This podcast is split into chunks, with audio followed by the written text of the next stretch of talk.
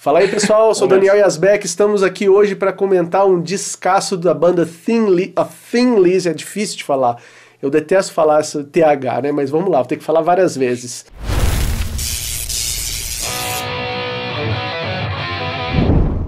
Ou Thin Lizzy, ou Thin Lizzy, que é o Black Rose, que é esse descasso que tá aí com meu amigo Felipe Doroshenko. Beleza, cara?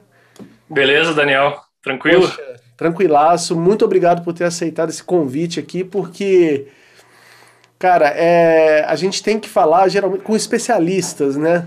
Com um cara que gosta bastante da banda. E eu quero até te fazer já uma pergunta logo de cara, porque a gente se conhece pela internet, a gente nunca conversou dessa forma, né? É a primeira vez que a gente está batendo um papo. Só por texto. Só, só, por texto. E, assim, eu, eu sei que eu vi né? Eu ouvi você cantando e vi um vídeo de você cantando uma música dessa banda. Não lembro qual era, quero até que você me refresque a memória, porque assim. É do disco, é do é, disco. né? Achei uhum. muito, muito boa. A banda inteira tocando pra caramba e você cantando. Valeu. Fiquei muito impressionado. Falei, que que é esse cara, mano? Eu tenho que chamar ele para bater um papo sobre essa banda e, especialmente, do meu disco. Eu vou chamar de disco favorito deles. Tem um que é empatado com esse, que logo mais eu falo. Mas, vamos lá, a pergunta que eu queria fazer para você é a seguinte. É, como que a gente se encontrou? Eu não lembro direito como que foi que a gente começou esse papo. Foi porque eu vi o seu vídeo ou você encontrou o meu canal? Ou como é que é? Como que se deu o nosso contato aí? Cara, eu, eu conheço você, né, já de um bom tempo, assim, antes de, de saber que você tinha o um canal. Uhum. Né? Porque meu pai, né, que curte som também, ele já ele tinha um programa na TV local aqui da cidade, né? Uhum. Que ele recebeu material da Exótica na época. Ah. Isso já faz um bom tempo. E, putz, eu sempre via, falava, pô, né? E aquela coisa da influência do Kiss, e eu também sou fã do Kiss também. Então eu falava, pô, que, que legal, né, cara? E, e caía sempre nas suas músicas, e eu, pô, esse, esse é o cara, assim, que era aquelas músicas mais melódicas, assim, era legal, né? Daí, pô, daí foi já, já gostava, né? Já tinha o material assim do Exótica. E depois de um tempo, até acho que ano passado mesmo, por causa da, da pandemia, né? Quarentena, uhum. meu pai falou: pô, já viu o canal do Daniel Yasbeck? Ah. Eu falei: não, né? Ele falou: pô, então vá ver os vídeos do cara, né? Que tinha as listas, as sim, coisas. Sim, sim. Ele me passou, né? Eu assisti e falei: pô, esse cara tem uma opinião legal, assim, sobre som que tem muito a ver com o que eu, que eu acho, assim, sobre gostar de, de música e de rock, né? Que você não precisa é, falar pro cara que o que você não gosta, ele também tem que gostar. Você pode, é. pode não gostar, mas... Né? E você pode gostar de uma coisa e pode defender para uma pessoa que não gosta e deixar ela livre para poder mudar de ideia, não não não metralhar, falar, pô, você gosta disso aí, isso é uma porcaria, Sim. você não tem que, Com né? Então, pô, eu me identifiquei muito assim, e quando caiu na nessa questão que eu tinha falado das listas, né, eu falei, porra, isso é legal. Sim, porque é uma coisa sim. pessoal, não é nem um pouco assim tendenciosa, que puxar que você tem que gostar disso porque eu entendo. Não, pô, é, é uma coisa que tem muita, muita história, assim. Uhum. Né? Então, uma das coisas que eu sempre comento com meu pai também que eu achei legal foi quando você falou do King Cobra, assim, né? Que, que, que, é uma banda que, que eu sempre gostei, assim, né? Quando comecei a ouvir hard rock, assim, uhum. fora do Kiss, assim, foi uma das bandas que falou, pô, essa banda é demais, cara. Por que, que mais gente não gosta, né? É. Então, daí quando você falou, falou, pô, né? é, você falou, pô, você tem o Carmine você tem uns caras bons, você tem um puta vocalista, né? Por que, que a banda fez sucesso, né? E quando você falou, pô, esse cara queria trocar uma ideia com ele, assim, tipo, o cara que, que teria um papo legal.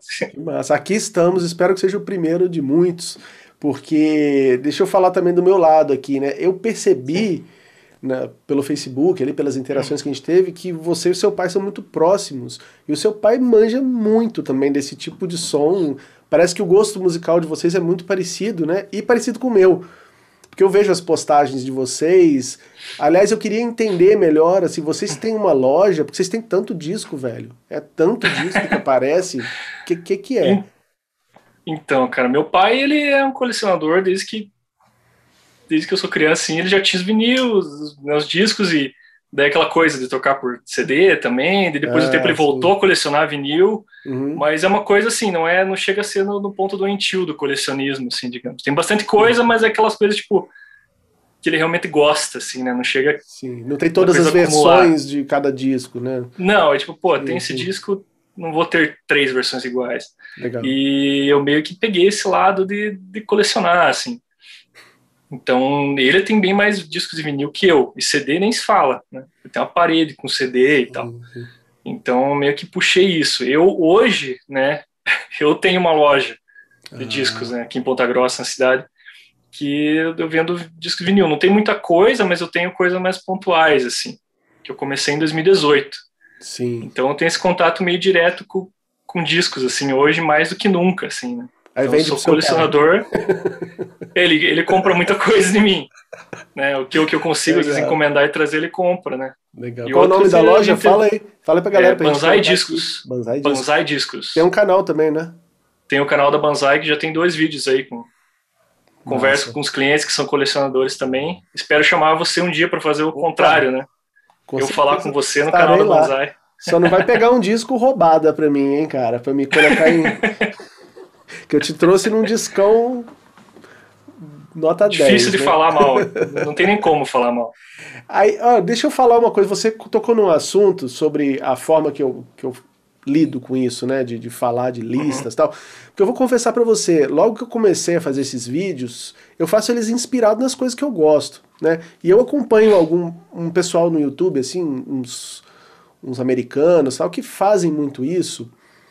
E eu vejo que a galera nos comentários massacra os caras. Tipo, como assim você não gosta de tal disco? Sabe aquelas coisas? Sim. E eu comecei a fazer isso, eu falei, velho, vamos lá. Eu, eu preciso ser honesto, né? O, cara, eu sei que às vezes aquela coleção de músicas que a banda disponibiliza pra gente Tipo, tem tantas coisas diferentes que com certeza vai ter gente que vai gostar da primeira, da terceira e da quinta e outro vai gostar da segunda, da quarta e da sexta, sabe? Tem para todo mundo. É como se fosse isso, né? São Sim. Acontece muito isso, de ter disco que eu falo, nossa, essa música que eu acho péssima, e o outro cara vira e fala, nossa, é a minha preferida. Aí eu pensei, cara, como que eu não vou. Como que eu faço para não pisar no calo de ninguém, mas ao mesmo tempo, né, fazer uma coisa, um, um entretenimento idiota, entre aspas, né? Um bobo, assim, né? Uma cultura inútil, né? Ao mesmo tempo que são recomendações e são coisas honestas, eu não faço, é, eu não fico passando pano para nada ou, ou, falando que eu gosto de algo que eu não gosto, né? E eu percebi assim, eu não vou colocar que são os melhores, né? Eu não vou fazer a lista dos 10 melhores discos, blá blá blá. Eu colocava, tipo, os meus preferidos. Sempre fui claro com isso. Porém, se você coloca que são os seus preferidos e fica muito, né? Ai, eu não vou falar. Galera nem clica, sabe? Então se você coloca os 10 melhores discos do Iron Maiden, o cara, pô, como assim os 10 melhores? Vai entrar? Nem fudendo que é esse! É isso que movimenta é o ser humano, é isso que chama, né? Então a gente até Sim. trocou, eu e o amigo que me ajuda a cuidar do canal, a gente tá trocando uh, as thumbnails e os títulos, né, dos vídeos, tá? E é o que chama mesmo a galera, mas você sacou bem, eu acho que é importante a gente sempre frisar isso, né, cara? É, o lance da música, até como fenômeno físico, né, de música, assim, cara, certas coisas vão agradar mais algumas pessoas, né, certas colorações, certos sentimentos vão ter a ver com umas pessoas e nada a ver com outras. E acho que assim, por isso que até é, justifica a gente ficar tão contente de achar uma, uma, uma figura que tem a ver com a gente, né? Porque a gente sabe que se você gosta desse mesmo tipo de som e se tem essas, essas coincidências, provavelmente a nossa personalidade tem muito a ver, né? E Verdade. o ser humano adora isso, né? Pô, a gente sabe que a gente nasceu sozinho, vai morrer sozinho, mas a gente quer sentir que, ó, tem mais gente como eu ali, ó, tem os amigos, né? Então aproveitar esse, esse meio aí, o meio do caminho. É, e eu acho muito legal por isso, entendeu? O fato de estar aqui falando contigo, a gente começar agora esse, essa amizade, né? Tipo, esses papos, eu acho legal pra caramba, não tem preço. E vamos lá. Eu vou, eu vou conduzindo a coisa aqui. Eu sei que eu tô falando pra caramba, me desculpa se eu tiver até. Não, sem problema. demais. Mas vamos lá. O negócio é esse. Eu queria saber o seguinte. É, eu queria que você falasse da sua história com essa banda exclusivamente, tá? Quando foi que você teve o primeiro contato? Se você já gostou de cara ou não, certo? E eu até queria saber se tem a ver com o seu pai, se foi ele que te apresentou. Me conta isso aí, como é que rolou e quando? Cara, eu não, eu não sei precisar quando, assim, eu tive um contato direto, assim, mas é, meu pai até brinca, assim, né? Que meu nome veio por causa do Phil Lynott, assim, mas é aquela coisa para Felipe, é. Né, para dar uma, uma romantizada, assim, né? Pode ser mentira, pode ser verdade, não sei. Mas. Cara, eu acho que eu sempre gostei, assim. Também é uma banda que eu sempre me chamou atenção por causa das capas, assim. Né? Principalmente quando eu vi a capa, que era mais novo que a capa do, do Jailbreak, assim, né? Que é uma capa bem, bem quadrinhos, assim, né? Sim, sim. Chama atenção. Então, pô, vi aquilo, daí quando você começa a. Fica mais, mais velho, né? Quando você é pré-adolescente, criança, você não vai pegando as coisas e não não filtra muito assim, né? Então eu comecei a gostar mais mais tarde, assim, na adolescência, mais para frente, comecei a gostar mais do, do Tim Lizzy, mas com certeza foi meu pai que me apresentou, né? Porque Sim. ele tinha o, os discos, tinha né, os CDs, na verdade ele tinha, eu lembro que ele, ele tinha o Renegade em vinil, né? Da versão nacional da época, então era um disco sempre, porra, né? Porra, que descasso. Escutava e tal. Daí eu lembro até hoje muito da época que ele comprou o CD do, do Life Live, né? Uhum. Que é o duplo da, da última turnê do Tim Lizzy com a formação, né? John Sykes e tal. Então era um CD que eu escutava bastante também, assim, porque na época ele comprou, assim, que eu tava começando a ouvir mais coisas além de Kiss. que eu tinha aquela fase que eu só gostava de Kiss. Sim, né? então depois bastava, comecei a. Né? é, depois vai querendo descobrir mais coisas, né? Então pô, daí você já vai aprendendo mais sobre a história da banda. Daí eu lembro que tinha um VHS do Greatest Hits do Tim Lizzy também, tinha os clipes e tal. Então, daí você começa a entrar mais na da banda, assim. Daí, depois disso, cara foi só gostando cada vez mais, assim, descobrindo mais coisas e entendendo mais o, o lance do Phil Lynott, assim, que eles começam a gostar mais ainda do trabalho dele, da banda, assim, né, que você começa a sacar os detalhes, assim, quando você começa a ouvir também outras coisas que foram influenciadas pelo Tinise, mas também que ele foi influenciado, né? Sim. Também, sim. então, uhum. daí torna, torna a banda mais importante ainda, assim. Então, e eu coloco uma das bandas que eu mais gosto até hoje, assim. Talvez um top 5, assim, com muito, muita dor, assim, porque fazer uma lista com cinco bandas preferidas é, é muito difícil. Toda lista é uma merda de fazer, cara. Eu faço por puro, como eu falei, para entreter as pessoas, porque dói, né, cara? Você deixar o sexto lugar, o sétimo, você acaba fazendo uma, uma lista de cinco e põe no, no quinto lugar um monte de banda, né? É menção honrosa, mais é. 20 bandas. e aí na semana seguinte você já muda tudo. Eu fiz um, um vídeo, deve fazer umas três, quatro semanas, que era da discografia do Gentle Giant, que é uma banda que eu gosto muito, de progressivo, né? E, cara, eu fiz a lista e falei, que merda fazer a lista, né, cara? E aí, o meu último lugar agora é o disco que eu mais escuto. Porque eu fiquei, pô, por que, que eu coloquei esse disco em último? Aí eu tô ouvindo ele direto e já subiu posições, só que eu não tenho como abaixar os outros, assim, é como se... é isso que eu falei, eu vou botar tudo no top 3, assim, e colocar tudo embolado ali. Mas vamos lá. Fiat, eu enfiar tudo junto na mesma é, tudo categoria no, ali, tudo pra junto. Não, pra não chamar ninguém de décimo colocado, né? Que é sacanagem. É, Verdade. Mas, mas, vamos lá.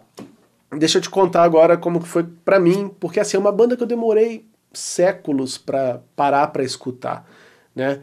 É, eu não sei, eu não me lembro assim de, de, do primeiro contato, talvez tenha sido por conta de um cover que eu tinha no disco do Halloween, que era o Master of the Rings. Não sei se você manja do Halloween, né? Que na versão que saiu aqui no Brasil era um CD duplo que tinha um cover da Cold Sweat, né? O nome da música. Cold Sweat, aham. Uh -huh. E eu falei, pô, que música legal. E aí, eu tava escrito lá, né? Era John Sykes e, e Phil Lynott, eu acho, a, a, a composição, né? os créditos de composição. Falei, pô, preciso ouvir essa banda. Mas o que pegou para mim na época, provavelmente, foi que eu não curti muito o vocal. Eu achei, né, aquela coisa que demora para você entender, sabe? Quando você não tem isso é, naturalmente, igual você teve em casa, já ouvindo por influência, é uma coisa que, velho, como, como assim? Como que esse cara tá cantando, sabe? Aquelas frases que ele encaixa uma, uma frase desse tamanho num espaço daquela Belchior, né? Eu achei aquilo muito estranho, eu falei, ah, não deve ser para mim não. Ouvi algumas músicas e deixei para lá. Porém, é, depois que eu já tinha o Exótica, né? O Exótica tinha lançado dois discos ali, o 3 e o 4. Onde eu enchi de, de guitarras, né, de, de dobrinha de guitarra, assim, de, é, duetos, né, que o pessoal fala. Aliás, eu sempre uhum. bastante. E tinha um cara que era fã da banda, que ele perguntou para mim, pô, você é muito fã do Tem Lizzy, né, porque tá na cara. Eu falei, como assim tá na cara? Não, porque, pô, esses solos aqui que você tá fazendo parece pra caramba. Eu falei, calma aí. A minha grande influência para isso é o Wishbone Ash que é a banda que começou com essa história, né? Uhum. Pode procurar, você vai cavucando. essa é a banda que começou, que popularizou isso e que é citada por eles, pelo Iron Maiden, por todo mundo, mas que não é um sucesso aqui no Brasil. O pessoal nem nunca ouviu, a maioria do pessoal, né? E aí começou essa discussão, cara, não, porque parece muito mais com Tim Lizzy do que com Wishbone Ash, o seu esquema aí. Falei, pô, então agora eu vou escutar. Aí eu, eu acho que eu lembrava de ter visto foto do Gary Moore com eles, né? Mas aí no disco que eu peguei não tinha. Eu falei, pô, ele era ou não era da banda? E eu adoro. Esse é um guitarrista que eu adoro há muito tempo. Né? Porém, falando dele, eu já até explico. Né? O pessoal fala, ah, então você gosta daquele. Não. Still got blues. Não. Pra mim, isso é uma opinião. Aí, já vamos à primeira opinião, que provavelmente algum cara vai chegar, o cara não gosta disso, não entende de música. Preciso ser honesto. Quando o Gary Moore se vendeu pra, pra bluseira, que eu lembro até que eu, eu, tinha um VHS dele, famoso, de um show, assim, que, pô, muito bem tocado tudo. Mas o clichê do clichê do clichê do clichê do blues, blues rock de guitarrista do final dos anos 80 para o começo dos anos 90, que era uma coisa muito comercial, né? Comercialmente viável, assim. É... E não me agrada em nada, assim. Para mim não tem nada a ver. Se ele fosse só aquilo, eu jamais teria dado atenção. Eu sei que muita gente é, gosta é, eu, por causa daquilo. Talvez eu já, já... cara, eu, eu sou um cara, assim, que sou muito fã do Gary assim, então... Então... Mas você, Mas... você sabe que existe essa divisão na carreira dele, né? Sim, sim, lá, sem dúvida. 89 para trás, ele era o cara do hard rock. É hard rock, sim, metal. sim. Até e eu gosto muito, assim, porque, pô, eu lembro que eu era né, criança mesmo, estava After the War, né? Que eu era criança porque foi na época que saiu o disco, então, então foi quando chegou em casa o disco que meu pai ouvia, assim, porque sim, eu lembro até hoje da, da contracapa, que tem um bebezinho, assim, sim. deitado sobre as bandeiras, assim, então, tipo, coisa que fica na memória, assim. E Still Got Blues era música tocar muito na rádio, né? Sim. Então. Mas não é o mesmo eu, cara, não parece ser a mesma pessoa. Cara, né? eu, eu, eu gosto muito dele justamente por essa coisa dele ter conseguido essa versatilidade, assim, que não, não para mim, assim, não perdeu a qualidade, digamos. Porque é um cara que ele conseguiu pegar um outro público também, mas não, não caiu, assim, né? Sim, Talvez... Não, é, nunca foi ruim. Isso você tem razão. Ele é um é. puta guitarrista de blues também. Mas, cara, eu achava tão especial o que ele fazia antes. Ah, sem dúvida. A fase mais.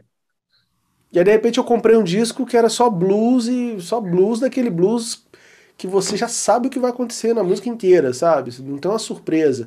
Tinha uma balada que eu gostava muito, esqueci o nome dela, que era uma balada bem diferente que tinha nesse meu VHS, é, Separate Ways, alguma coisa. Cara, essa música, essa música é linda, cara. Eu adoro é. essa, essa é uma das minhas essa preferidas música, da fase blues do, essa, do Gary Moore, assim. Mesmo? É, Separate Ways. É. Essa aí e daí a versão ao vivo ainda, cara, ela mata pau, assim. Sim. Porque eu gosto daquele clima, assim, da, da, da letra, né? E aquele backing vocal feminino. Cara, eu acho uma das melhores, assim, é, sem demais, dúvida. demais. Agora... E até os... esse tempo... Pode falar. Até esses tempos, até esses tempos atrás, né? Porque eu tava atrás, né? Porque é difícil achar disco do Gary Moore, né? Isso é uhum. fato. Eu tinha comprado muito tempo atrás o Run for Cover, que é um baita disco, né? Que tem Phil Lynott, Glenn Hughes. Uhum. É um discão, né? Tem Sim. a melhor versão do Empty Rooms, na minha opinião, tá no Run for uhum. Cover. Sim. É... E daí achei o Hotel Blues Alive, vinil duplo, porque eu não tinha o Still Got the Blues, não tinha o After Hours, e falei, pô, se eu tiver ao vivo não precisa ter mais nada, porque a gravação é muito, muito, muito foda, então não precisa ter os discos de estúdio. Então achei, assim, pô, foi, foi uma coisa legal, assim, que tava muito tempo procurando e apareceu por um preço bom. Irresistível. é, não estavam metendo a faca, porque tem um mercado que tá bem difícil hoje. Uhum. Mas foi legal, assim, e eu sempre gostei de Moore, assim, então, a, né, respeito a questão da, da resistência para a fase blues dele, assim. É, foi uma mas... decepção, você entende? Uma decepção, porque assim, eu tava... Sim, né? Até eu fui ouvir esses discos porque eles eram mais fáceis de achar, os discos de Sim. blues. Eu não sei quantos são, eu sei que tem dois muito parecidos, até a capa é meio parecida, né? Um é, de... é o Still Got Blues e After Hours, que são... É. E aí depois um tem... Acho que no, nos anos 90 ainda tem mais alguma coisa que segue um pouco a linha, eu não lembro muito bem, eu sei que... É Cara, é... ele, hum. ele tem um que vem depois ali, que é um disco bem legal, que ele é um pouco mais pop, assim, tem uma, uma, uma pegada meio R&B da época, dos anos 90, metade dos anos 90, que as bandas faziam, assim, que é o Dark Days in Paradise, que é um disco bem legal. Uhum. Né, tem, até um, tem até uns vídeos no YouTube do show de Montreux de, dele dessa época, assim, que é muito bom, assim, que tem um pezinho no pop, é, que é legal. Depois disso ele fez um disco, cara, eletrônico, extremamente eletrônico, assim, guitarra e drum and bass, assim. né? Esse disco foi massacrado na época, eu lembro, assim, da Rock Brigade metendo pau Talvez é. eu tenha escutado esse. Eu lembro de que eu vi em loja é, alguma coisa e falei, é, não é pra mim, não. A Different, a different Beat, o nome do disco. É. O anterior já tem um pezinho, assim, mas é um disco que mescla bem. Daí depois, se eu não me engano, ele fez um disco Back to the Blues, o nome já, já diz. Sim. depois eu fiz dois discos legais, assim, que é um som mais pesado, até, que eu acho que é o Scars e o Putz, como é que é o nome? Power of the Blues, que daí até o Power of the Blues, o baixista é o Bob Daisley. Olha que legal, cara. Eles já são mais blues, só que eles são mais cru. São dois crus, assim. Até tem um DVD dessa fase, que é legal, que dele volta a tocar umas coisas antigas, assim. Ele toca Out in the Fields, né? E toca Don't Believe a Word, uhum.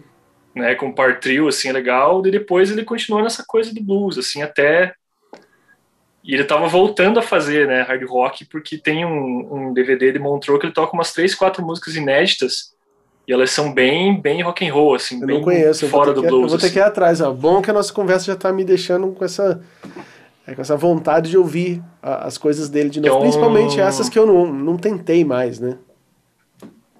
E é legal, cara, porque você vê, assim, no, no até acho que ele morreu em 2011, se não me engano, 2010 tem esse, esse DVD, e daí esse show ele, obviamente, Still the Blues, Parisian Walkways, né? Uhum. Mas ele encaixa também os clássicos, ali, Thunder Rising, Over the Hills and Far Away. Sim. Né? Pra, tava tentando trazer de volta esse som e infelizmente o cara morreu, assim. Nossa, então, foi... tava curioso. E é foda porque, assim, apesar disso, o pessoal pode achar que, pô, o Daniel então não gosta do cara. Pelo contrário, velho. Quando me perguntam de meus guitarristas preferidos. Você imagina a quantidade de vezes que já me fizeram essa pergunta, né? E é muito Não, difícil. você sendo guitarrista. É, e é muito difícil, por exemplo, eu adoro o Ace Frehley, mas ele não é um puta de um guitarrista completo, né? Ele é um guitarrista, pô, que você vê um monte de falha, um monte de coisa ele é repetida. Dá para ver o quanto ele não estudou de música, né? Pelo repertório pequeno que ele tem, só que muito foda. A criatividade Mas aquela coisa, né, dele né? Ele... é a criatividade Exatamente. dele é, é, animal, né, velho? É, exemplo, ele é o ace, né? Porra. É, não tem como não estar nos meus preferidos. Mas eu falo, pô, se eu falar ele, parece até que eu não entendo tanto do, do, instrumento, porque, porra, o meu preferido é o ace. Aí qual o segundo? É o Kurt, porra, sabe? Então, eu falei, deixa eu parar para pensar quem são os guitarristas. E, cara, ele é um dos, pelo menos dos cinco favoritos meu, com certeza. Porque ele tem tudo, cara, no repertório dele, na pegada. Ele, ele é um cara que manja de música demais, assim, né? Um guitarrista que domina o instrumento. E fazendo hard rock, eu acho ele imbatível, cara. Ele é muito, muito foda. Ele não exagera, ele não vai pro lado dos guitarristas que não me interessam, que são os Ingrid Malmsteen da vida, Steve Vai. Eu nunca fui na onda desses caras. São muito bons, lógico, mas para mim exagera demais, sabe? Vai muito um, pra um lado da, da, da, do virtuosismo ali que para mim não precisa de tudo aquilo. Ele é o ponto certo para mim de guitarra. Ele é o cara, talvez o melhor, vai, talvez. Eu gosto muito do guitarrista do Accept também, do Wolf Hoffman, sabe? Que, porra. Sim. Mas eu acho que o Gary Moore ainda é mais. O Gary Moore, tem que pronunciar direito, Gary, né? Gary Moore. Ele fala Moore, né? Mas é Moore. Cara, é. eu, eu acho ele também, assim, completo. E é um cara que não. Quando ele tá tocando, por exemplo, você vê aqueles shows que ele faz, porra, 10 minutos de instrumental, né? Eu não, eu não sou músico, assim, mas, pô, você consegue apreciar de um jeito que talvez um cara mais cheio de firula, assim, tal, você fica meio Falou, pô, mas de novo, né? É. Moore, pô, você vê um show dele até, até na, no, na fase blues, que você não, não, não curte, assim, você, pô, tem esse show que tem uma parte que ele faz, um, uma parte instrumental, assim, cara, é muito legal de ver, assim, o jeito que ele toca, né? Você vê que pô, parece que o cara tá aquilo é tipo é ele, né, falando pela guitarra, assim, é muito legal. Assim. E tem mais uma coisa, o vocal dele, que é muito bom também. Eu adoro. Cara, eu, eu, eu, acho, tem, tem, tem gente que não gosta, cara. Poxa! Eu já conversei, pô, mas daí o cara cantando. Nossa, acho fodaço, assim. Muito bom, muito bom mesmo. Ele é um dos poucos guitarristas que eu considero, assim, que toca demais e canta demais. Tipo o cara do, do Y e T, né? YNT, não sei se você conhece. Uh -huh. Pô, aquele conheço, cara conheço. É, é foda também. O cara do Striper, eu acho também que se encaixa nisso, porque ele canta muito, ele canta num padrão dos melhores vocalistas e toca também lá em cima, né? Agora, é, só pra um... encerrar, a gente tá falando só do uhum. Gary Moore, né? A gente tá só falando de, por causa desse fio que eu puxei. O melhor disco dele para mim, o disco que eu mais gosto de todos, que eu mais ouvi, que é mais especial, é aquele de 1980, que chama G-Force que é uma banda, né? Não, não é a tentativa de fazer uma banda tal, e tal. Aquele disco para mim é sensacional. Eu, eu amo aquele disco do princípio ao fim. Cara, até precisa revisitar esse disco para. Nossa, cara, por favor, esse disco é bom demais. ah, mas, assim, como eu já gostava muito dele e eu achava que ele, porra, eu sabia que ele tinha feito parte da banda mas aí eu procurava os discos e nunca tinha ele, nunca tinha ele. Eu falei, não, eu quero ouvir o disco com ele, deixa eu ver se tem. Aí eu caí no Black Rose. Entendeu? Foi esse essa foi a minha trajetória. Eu falei, bom, o cara tá falando que o Exótica parece essa banda e eu não, não conheço direito. Deixa eu ir atrás, mas eu quero começar com o pé direito. Eu quero ir. Se o disco com Gary Moore não me agradar, eu já paro por ali. Se agradar, eu continuo. E, cara, foi um baque. Eu. já Foi isso em 2007 já, tá? Então já tinha YouTube na parada, já tinha essa facilidade, né, de, de conseguir escutar. E eu lembro que eu baixei em algum lugar o CD, fiz um CDR para ouvir no carro. E uma das primeiras coisas que eu vi foram dois clipes, né, da primeira música e da baladinha. Cara, eu viciei de um jeito, cara. Eu aquilo ali me, me conquistou, cara. Assim, a gente vai falar, a gente vai fazer um, uma um faixa a faixa. Eu gosto, né, de comentar música por música aqui. Mas eu, assim, os clipes me, me pegaram pra caramba. E aí eu fiquei apaixonado pela banda. Aí fui conhecer o resto. E, como eu te falei, tem discos que eu conheço mais, tem uns que eu mal ouvi, que eu preciso escutar. Vou te perguntar sobre eles depois. E, mas vamos lá. Para a gente começar a falar desse disco, eu queria que você desse uma, uma breve explicação da carreira da banda até esse ponto, tá? Focando em quê? Pra gente não ficar também esmiuçando cada disco, né? Pra chegar logo aí. Eu sei que a banda teve várias formações, o guitarrista ia mudando muito, né? Uh, até que chegou na, na, formação clássica e logo depois essa formação clássica se desfez e aí a gente chega nesse disco. Explica isso mais ou menos aí por favor. Cara, é, tem os discos ali da fase em que eles eram Power Trio, né, que eu, eu acho legal, mas eu acho que o Tim Lizzy mesmo, o Tim Lizzy veio a partir do Nightlife ali, quando entrou o Scott Gorham e o Brian Robertson, né, Robertson para dividir as guitarras ali, que foi o um momento... Eles entraram juntos? Foi na mesma época, né, porque daí o Eric Bell saiu, né, foi o primeiro guitarrista. Uhum. Eu, eu também tenho, eu, eu já ouvi os três primeiros discos, mas também não são discos que eu gosto. Sim.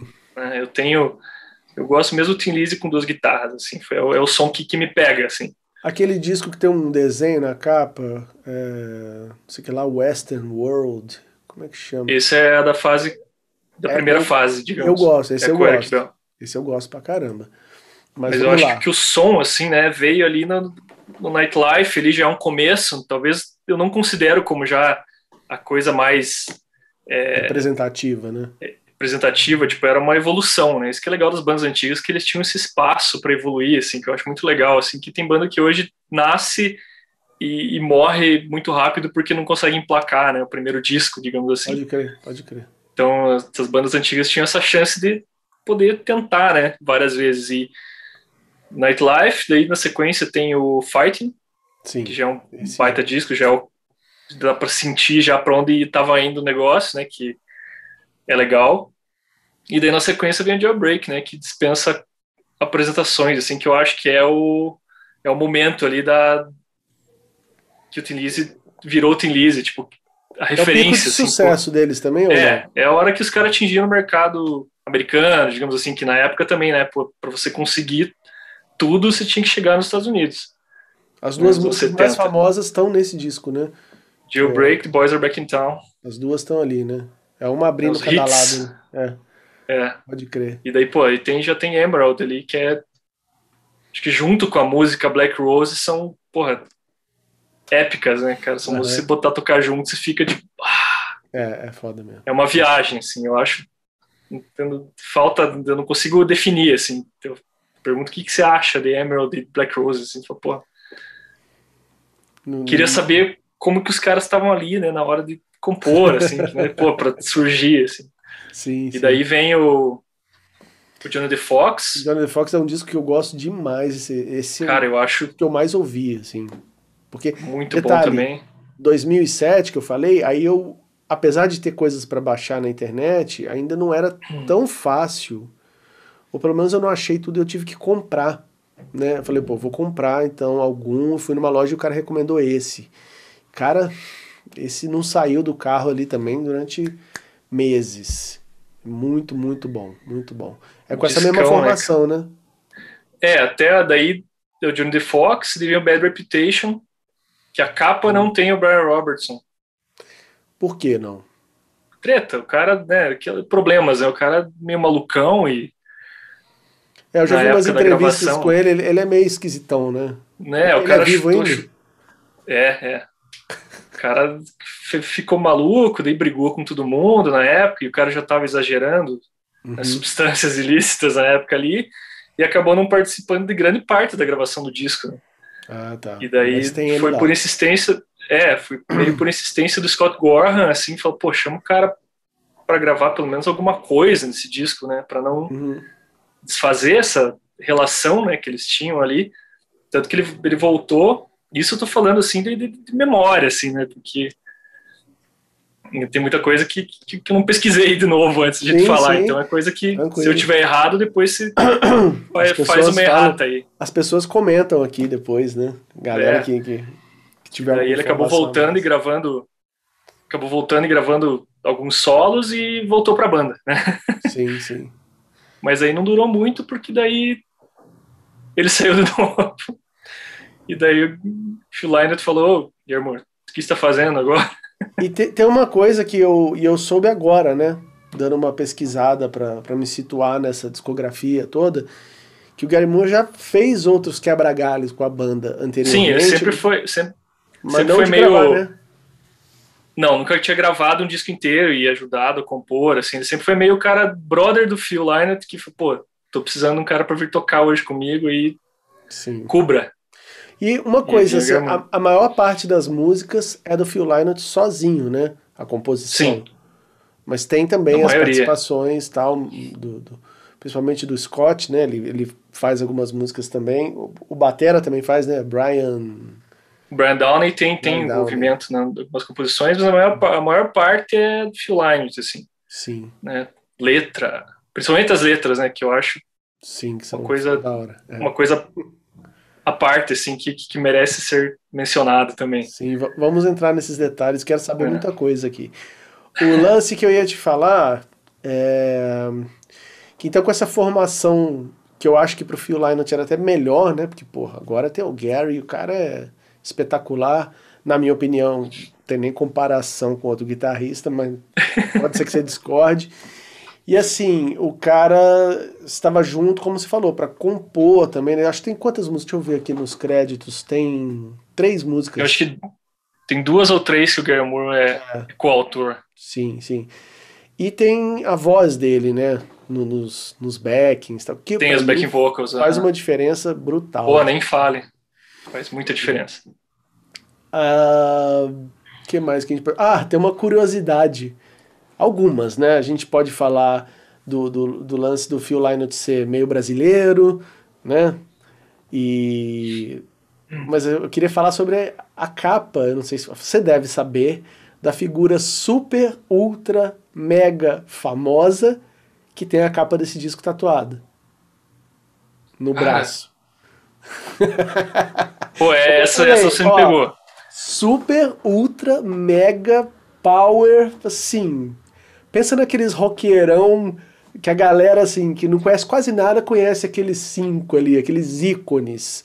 Tem um desses Puts. grandes ícones do rock que tem a, a capa desse disco, essa. vou falar, essa, essa rosa. rosa no braço. Quem será que tem uma rosa no braço? Valendo. Vou contar até cinco para ver se cai a ficha. Não, tem, tem o cara que tem a rosa, mas será que é essa? Quem? Se for que eu tô pensando. Quem que você acha que é? Cara, a única pessoa que eu gosto de, a ponto de falar que tá entre os cinco maiores roqueiros do mundo é um dos meus ídolos, que é o Paul Stanley. Não, o Paul Stanley tem aquela Não é ele. Eu sei, não, não é sim, é ele. mas é que é não, eu, não falei, eu, não falei, que é dos maiores no sentido de ser mais importante, mas é com certeza dos mais conhecidos. Tipo, nível Elvis, sabe? É, Jim Morrison ou Kurt Cobain também, que é um, um, né, um ícone. Cara, assim. Qual outro ícone não tem? sei. Axel Rose. Axel Rose, ele tem essa Cara, é porra essa... dessa rosa gigante aqui. É essa só não vem escrito o nome da banda, tal, mas ele tem a Rosa. E eu já vi entrevista dele falando que uma das grandes é, decepções dele é que ele esperava muito mostrar essa tatuagem pro, pro Phil. Né? E ele fez em 84 essa tatuagem. Porra. E quando ele esperava muito conhecer o cara um dia, o cara vai e morre em 86. Cara, eu não, nunca tinha me, me ligado assim nessa, nesse detalhe, assim, porque eu sempre soube da, que o Axel gostava de Tim Lizzy, porque tem vários tem shows ali que você vê com a né? camiseta, né? então você sabe que o cara que o cara Não, gosta, mas o cara, é nunca é tinha me atentado fã. na questão da O cara é fã assim, num nível bizarro, né? E claro que se ele fosse mais fã, ele teria colocado o logo da banda também. Ele não colocou, ele colocou só, só um detalhe, a capa. Já né? não vou fazer uma propaganda tão grande assim da outra banda.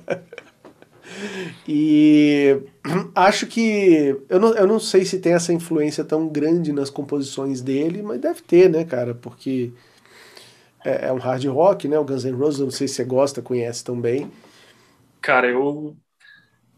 Eu, eu gosto bastante de Guns N' Roses, assim, eu entendo até às vezes quem não gosta, né? Mas eu não consigo falar mal, assim, do Guns N' Roses. É uma banda é. que, que eu vejo muita gente às vezes querendo, fazendo questão de, de, de falar, mas cara é fala, porra. É porque não é uma coisa muito profunda, né? O cara não precisa ser um grande conhecedor de rock para conhecer Guns N' Roses, então o pessoal dá uma aquela, aquela desmerecida, mas eu gosto pra caramba e.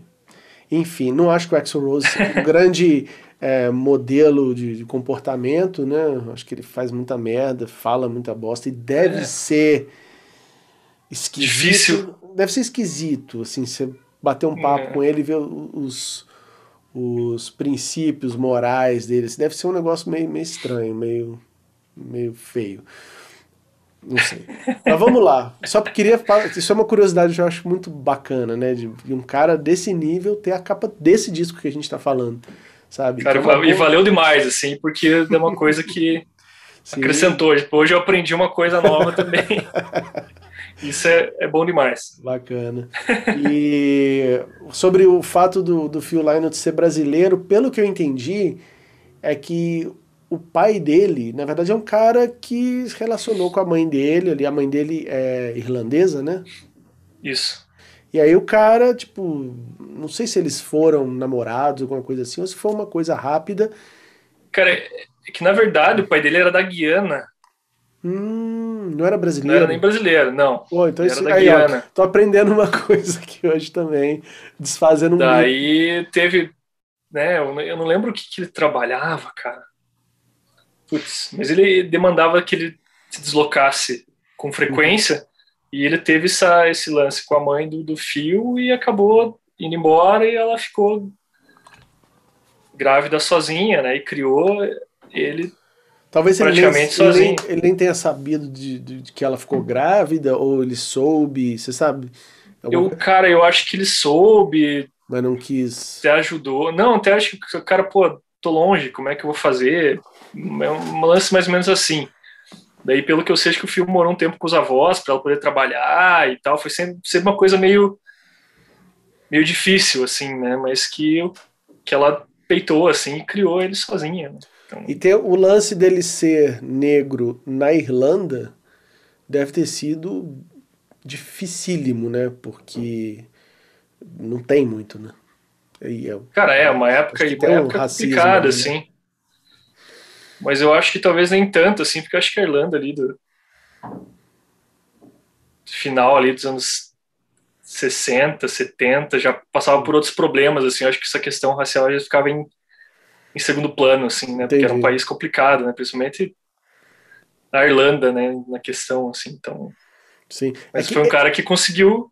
É, ele, ele passa essa coisa de que teve muito problema na vida e, e, porque assim, eu acho que todo mundo que realiza as coisas, no caso ele, né, de, de ele foi lá e fez essa banda, era o cara da banda, né, o que compunha, o letrista, a pessoa para ter esse, esse ímpeto, esse, esse foco ali, tem que ter acontecido umas coisas meio desgracenta na vida, né? Se a gente tem muito conforto e muita ajuda, muito apoio, acaba não, não não despertando muito isso, assim, né? Então por isso que eu imaginei que a vida dele tinha essa coisa bem de ser largado, que ele tinha essa essa essa queixa, sabe? De achar, porra, meu pai não quis nada comigo.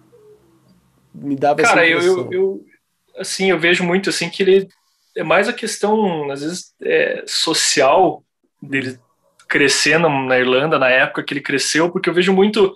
Até esses dias eu estava assistindo pouquinho fora, assim, só para voltar para o Phil Lynott depois, que eu estava assistindo o documentário do... reassistindo, né, o documentário Sonic Highways, do Foo Fighters, uhum. que eles gravaram uma música em cada cidade dos Estados Unidos, e ali eles contextualizam, né, mas... E daí mostra muito, assim, das, das bandas falando, assim, né, da, da realidade de onde eles viviam, né, falando dos Estados Unidos, né, mas...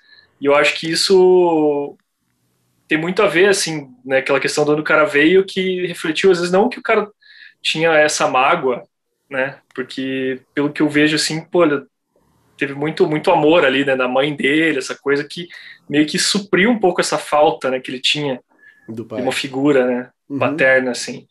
Então, eu acho que foi, foi muito mais da, da realidade que ele tava ali na época, assim, que fez ele querer ser músico, assim, que também você vê muitas bandas da Irlanda, assim, que o cara falava, pô, qual que era a nossa saída, né? Ser operário, né, tipo working class, uhum. ou ser músico, ter uma banda e torcer para que a banda funcionasse, para a gente sair daqui, para depois poder voltar, né, e dizer que a gente conseguiu chegar em algum lugar. Eu acho que isso tem muito, o Tim Lizzy tem muito isso, né? O Phil Lynott tem muito isso, né? Dele ter lutado para tipo, pô, vou fazer música e vou chegar lá. Entendi para voltar e falar, pô, consegui, né? O, o, lance da banda, porque assim, a banda tem um guitarrista americano, né, que é o, o Scott Gorham, ele é... Scott Gorham. É. Ele é americano. americano. O batera, acho também não é irlandês, né? Brandoni, cara, acho que não. E... Mas o eu não sei como que isso acontece, né, nas bandas, né, do, do cara pescar um hum. guitarrista nos Estados Unidos, ou se a banda, eu não sei se eles foram morar nos Estados Unidos em algum período, porque eu sei que, por exemplo, o Wishbone Ash que eu falei aqui, os caras se mudaram para os Estados Unidos para tentar um sucesso lá no meio dos anos 70. Uhum. O Slade também fez isso, se mudou para os Estados Unidos por uns dois anos para tentar aquele sucesso ali. Depois, ambas bandas voltaram para Inglaterra, que tipo, ah, não é para não é pra gente. Com ele você sabe se aconteceu alguma coisa e por isso tem um Cara, o, o não, não chegou a, ser uma daquelas bandas que foi de mudança para os Estados Unidos. Eles foram para Inglaterra, se não me engano. Uhum. E foi lá que, que daí eu acho que, que eles fizeram os testes ali com o Scott Gorham. Até uhum. muito tempo atrás eu assisti um documentário da BBC chamado Bad Reputation, até uhum. deve ter no YouTube, se não me engano. E vale a pena assistir porque é bem, bem legal, assim, que pega todas as etapas de história da banda e fala que o Scott Gorham também ele tinha aí saído dos Estados Unidos para tentar ganhar vida como músico na Inglaterra e tava já ferrado assim, não tinha mais grana uhum. e tinha vendido quase todas as guitarras que ele tinha, ele só tinha uma guitarra falsificada ainda, que foi com essa que ele fez o teste para entrar na banda. Foi mais ou menos assim. Que era tipo o último, último, último suspiro, assim, pô, vou fazer o teste para entrar nessa banda e ver se vai dar certo. Que foi nessa que daí emplacou, assim, que o cara já tava, se agora não der certo, voltar com o rabo entre as pernas para os Estados Unidos. Caramba. Fracassado, mas. ah, mas e novo, né? Os caras eram novos. estranho o cara já ser, né? Já é tudo ou nada com 20 alguma coisa, né? E rolava muito, né, cara, essa coisa do cara, às vezes, pô, vou tentar lá ver se eu consigo ser músico sim, sim. na Europa. Vai que numa dessa lá em placa, né? É, Isso aqui tá difícil. Então foi, foi assim que rolou, assim. Massa. Bom, é, temos então uma, uma breve explicação do que a banda fez. Tem um disco ao vivo, né? O ao vivo ele é, de- ele é depois do Bad Reputation ou é antes? É a turnê do Bad Reputation. É.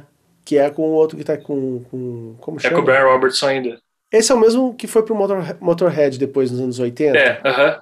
É o Tem mesmo aquele cara. disco Another Perfect Another Day, Perfect Day. que eu adoro aquele disco. Poxa, que disco bom, cara. Eu Cara, eu acho, um- eu acho né? um baita disco. Eu- Tem eu acordes. também- é o Motorhead com acordes, né, cara? Que legal. Cara, eu- eu acho um disco muito legal, assim, porque justamente que tem essa coisa, assim. É o único dele, né? Muita gente não gosta. É, o Leme não curtiu muito o visual do cara. Que ele fazia show de calçãozinho e tal, daí Ah, é? que incomodava o Leme. Que foda. Bom, é, então vamos falar do disco, tá? Vamos entrar agora. Quanto tempo a gente tem de papo já? Nem sei, a gente deve estar falando há Cara, uma hora e tô- ainda não falamos do disco, mas isso é normal. Não tem um contador aqui. Isso é normal. É, Vamos falar de, de música por música aqui, tá? Dando as nossas Uhum. opiniões, as nossas classificações. E como eu falo, você não tem obrigação nenhuma de falar bem de uma música porque ela é famosa, ou porque a galera gosta, ou porque ela é boa.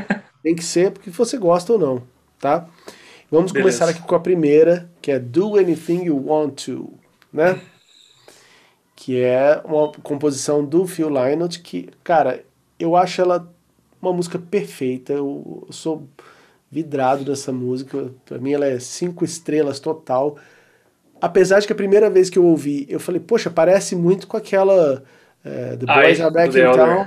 Não, The Boys Are Back in Town. E lógico, com o meinho de Ai do The Elder, pelo amor de Deus. Tudo- Porque, cara, eu. Eu, Eu pensei que ele ia começar. isso I don't need no money. Exatamente, porque eu, need- eu lembro quando eu já gostava de Kiss, então, pô, fui ouvir essa, daí eu vi aquele começo. tudum, tudum, tudum, tudum, Eu falei, porra, Vai entrar o Paul que ano que é esse Stanley, né? disco? Eu já, que na época eu já queria achar que era plágio. Falei, pô, vou xingar os caras. Sim, sim. Eu falei, não, não, 78. Não.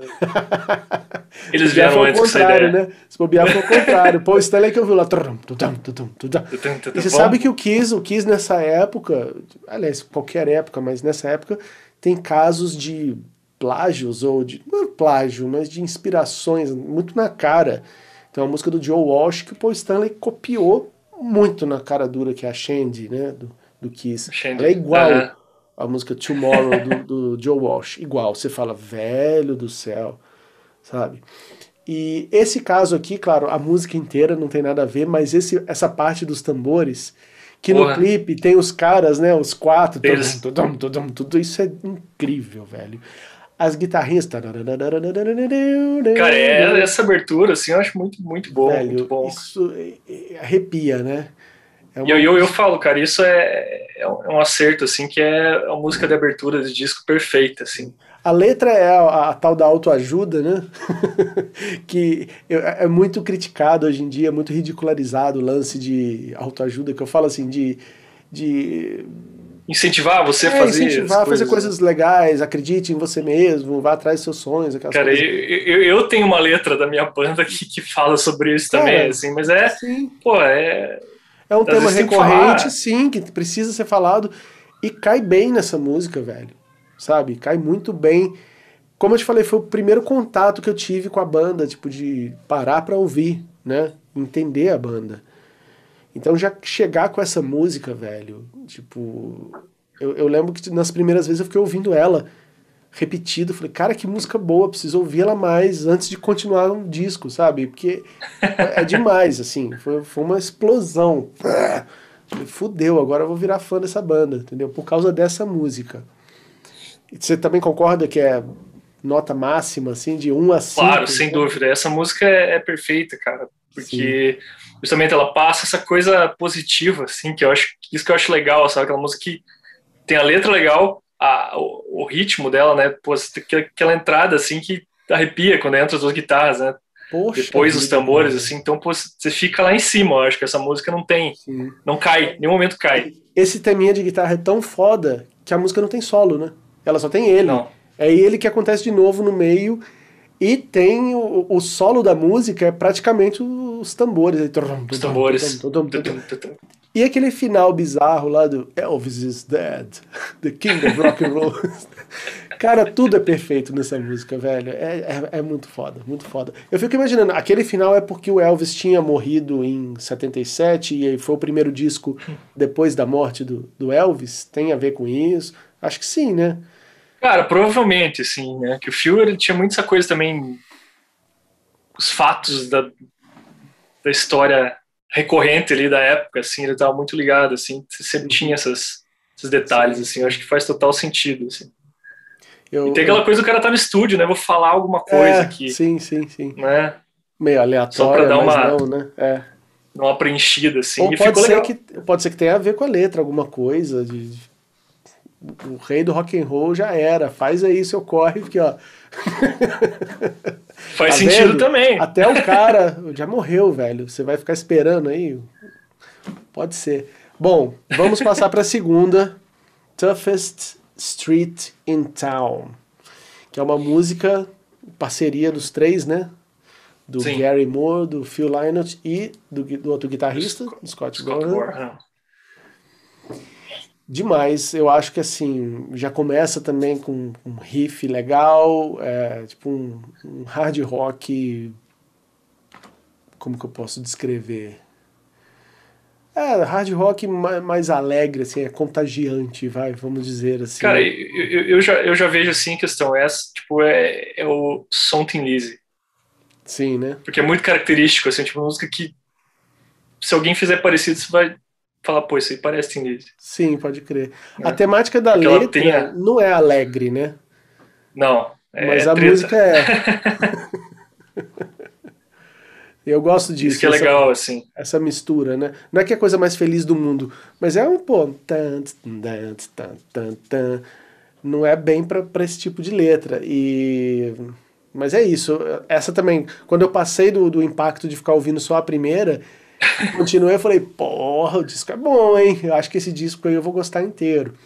E eu, eu não vou dar cinco estrelas pra ela, vou deixar ela com quatro, porque ela não é tão classe A Justo, a justo. Eu também acho. Ó, uma música que, que tá no disco ali, mas não, não entra entre as que você queria botar numa coletânea, digamos assim. Sim, sim, é. Ela quase entra, né? Ela talvez não ficaria no primeiro CD da coletânea dupla, É, digamos assim, no segundo. crer. Pode crer. Ou aquelas coletâneas que lançavam, né? Tipo, igual eu lembro que do Titãs fizeram isso. Fizeram a coletânea, aí depois de um tempo lançaram a parte 2, que era tudo que não foi na primeira, mas em ordem cronológica de novo, né? Bom, você tem alguma curiosidade pra falar dessa música? Ou... Cara, eu acho que eu acho que não, acho que talvez é uma coisa que a gente se você vai querer deixar para depois é a questão das letras, assim, que eu acho que é melhor pra gente conversar. Não, não, vamos falando, Depois, porque a gente, né? a gente falou da primeira, né? A gente falou do É, que, que, eu, que eu falo assim que o Phil tinha uma coisa muito legal assim da dele que ele contar uma história assim, algumas letras, todas todas as letras assim, a maioria, né? Algumas passam algumas mensagens e outras ele sempre quer contar uma historinha assim, né? Então eu acho que eu acho legal esse lado assim da- das músicas do Tim Lizzy e não é diferente nessa música assim, né? Então eu acho que, Massa. que, o, que faz a diferença na banda também, assim. Muita gente fez isso também, mas o Phil Lynott ele sabia bem assim pegar essas coisas assim, que às vezes ah, pô, não quero não quero fazer uma crítica, não quero fazer uma declaração de amor, não quero passar mensagem nenhuma, quero contar uma história. Uhum. Eu não quero Sim. também tipo escrever um livro, quero falar isso em três minutos e pouco. Né? Vou, vou contar uma história aqui. Eu Sim. acho isso o Phil, Phil Lynott mandava muito bem. Eu não sei quem foi que eu vi, eu acho que foi o Lars do Metallica falando isso. Uma coisa parecida com isso sobre ele, né? Nossa, que ele é foda. Ou foi o James, foi alguém do Metallica que eu vi é, bate- falando mais ou menos isso que você disse. Bom, vamos passar para a terceira música. Aí o que, que acontece? Que é a SM, né? Eu acho que dá uma quedinha no disco pra mim, apesar desse som de baixo que dá vontade também de ficar ouvindo repetido, mas eu acho que é uma música um pouco- é uma música menos, como é que eu vou dizer? que pega menos para mim, assim, sabe? Às vezes eu pulo ela, às vezes eu não tô com muita paciência de escutar, não. Assim, o tema é meio que esse, né, do, do, do título, né? Não tem muita coisa. Exatamente, não tem, não tem nada. Ali, né? Não, tá bem claro o tema da música. É, é tipo o um cara que ele, ele pega, tipo, sei lá, prostituta para fazer isso ou ele faz com. É isso que eu não entendi na letra, assim. Eu acho é um que fica que uma livre interpretação ali, né? Você é com a namorada, com a... mas tem umas paradas meio pesadas, né? É, acho que também passa a mensagem: faça isso com quem você quiser. essa, essa música, ela é acreditada ao, ao, baterista também, e eu não sei se ele tem participação só na parte musical ou se na letra, né? Porque eu falei, porra, será que o cara então entrou justamente com uma letra mais, mais polêmica, assim, ou não? De repente. Cara, eu acho que o Phil era letrista, assim, mais. Talvez deve ter tido alguma, alguma contribuição mais na parte musical, assim mesmo, né? Entendi. O que, que e... você acha da música? Você gosta pra caramba? Cara, eu, eu acho uma música mais pop, assim, tirando a letra, né? Uhum. Mas e ela é muito parecida com o que o Phil Lynott foi fazer depois na carreira solo dele. Que eu nunca se ouvi. ouve. Eu nunca cara, ouvi ouve, São dois, né? São dois, o Phil Lynott Album e o Solo em Sorro. Quer dizer, o Solo em Sorro veio o primeiro. Que é muito mais essa levada, assim, sabe? É. É muito, digamos, de 80, 81 1, 82, o primeiro de 80 e outro de 82. Eles são discos muito contemporâneos, assim, você vai ouvir a, o estilo musical assim dos discos, uhum. a sonoridade. E a SNM tem uma, tem uma pegada muito parecida com as coisas que o Phil Lynott ia fazer depois, uhum. nos discos solo, assim, que tem essa coisa do, do baixo, essa coisa da melodia um pouco mais funkeadona ali e tal mas você vê que o cara já estava tá um pouco à frente do tempo dele, assim, porque muito desse som parece muito coisa que as bandas dos anos 80 iam estar tá fazendo, assim, do Pode New Wave, sim, né? sim. não do hard rock, mas do lado mais pop, né? Verdade, e verdade. no disco solo dele vai muito para esse lado, assim, né? Tem aqui pezinho no folk, mas tem também o lado mais pop da coisa, assim, para sair do contexto Tim Lizzy, assim, tanto que são ótimos discos, assim, eu acho que você entende Nossa. mais ainda a, a capacidade de, de, criar do, do Phil Lynott, assim, ouvindo o disco solo dele, assim. Eu vou te falar que eu não sabia que ele tinha esse disco solos até pouco tempo. Eu falei, caramba, então ele tinha tempo de fazer as músicas para banda e também para fazer esses discos, porque a banda lançou disco né, em 80, 81. Lançou, lançou. Né, tem, tem disco praticamente todo o ano. O cara tinha. O... E, e também nos de solo ali, também ele tinha a ajuda de um outro parceiro dele, que é o Midura, né? Que é o cara do. Ah, sim, que é tocou, ele tocou um tempinho na banda, né? Ele também fez, fez um. Foi um step do Tim Lizzy, uma época ali na sim, sim. Chinatown, Renegade ali. Era para ele ter virado guitarrista, ele acabou não, não topando, né? No Chinatown, sim. principalmente, né? E daí nos solos ele tem uma participação muito grande, assim, na, Hum. Na banda que gravou, e o de solo tem, também tem um monte de gente famosa ali que, que toca, tem Mark Knopfler. Que massa. Toca junto, tem, tem, pô, tem um som que é até reggae, que a música Solo em Soho é um reggae. Ah, é? Sim. Tipo, de, de, tipo, coisa que The Police fazia na mesma época, assim, também. Sim, sim. Então, o SNM para mim é isso, assim, é muito já um anúncio do que viria a ser a carreira solo do Phil Lynott nos anos 80. Assim. E, e você dá quantas estrelas para ela? Porque eu dou três, tá? De... Cara, eu dou três também. Eu acho que ela não. Ela. Né, não é uma música descartável, mas também não é uma música que você vai falar, porra, Sim. merece Ali... estar ali no set Aliás, list. a gente por enquanto tá igual, né? É 5, 4 e 3, né? Cara, que, que eu, eu, assim, o teu argumento, assim, às vezes faz total sentido, assim, antes de eu falar, eu falo, pô, o cara já então vamos fazer o contrário na próxima. Você fala primeiro e eu vou depois. Porque aí eu tô Beleza. te influenciando. vamos, vamos ver se vai ficar diferente. Qual é a próxima música? Anuncia aí e já sai falando.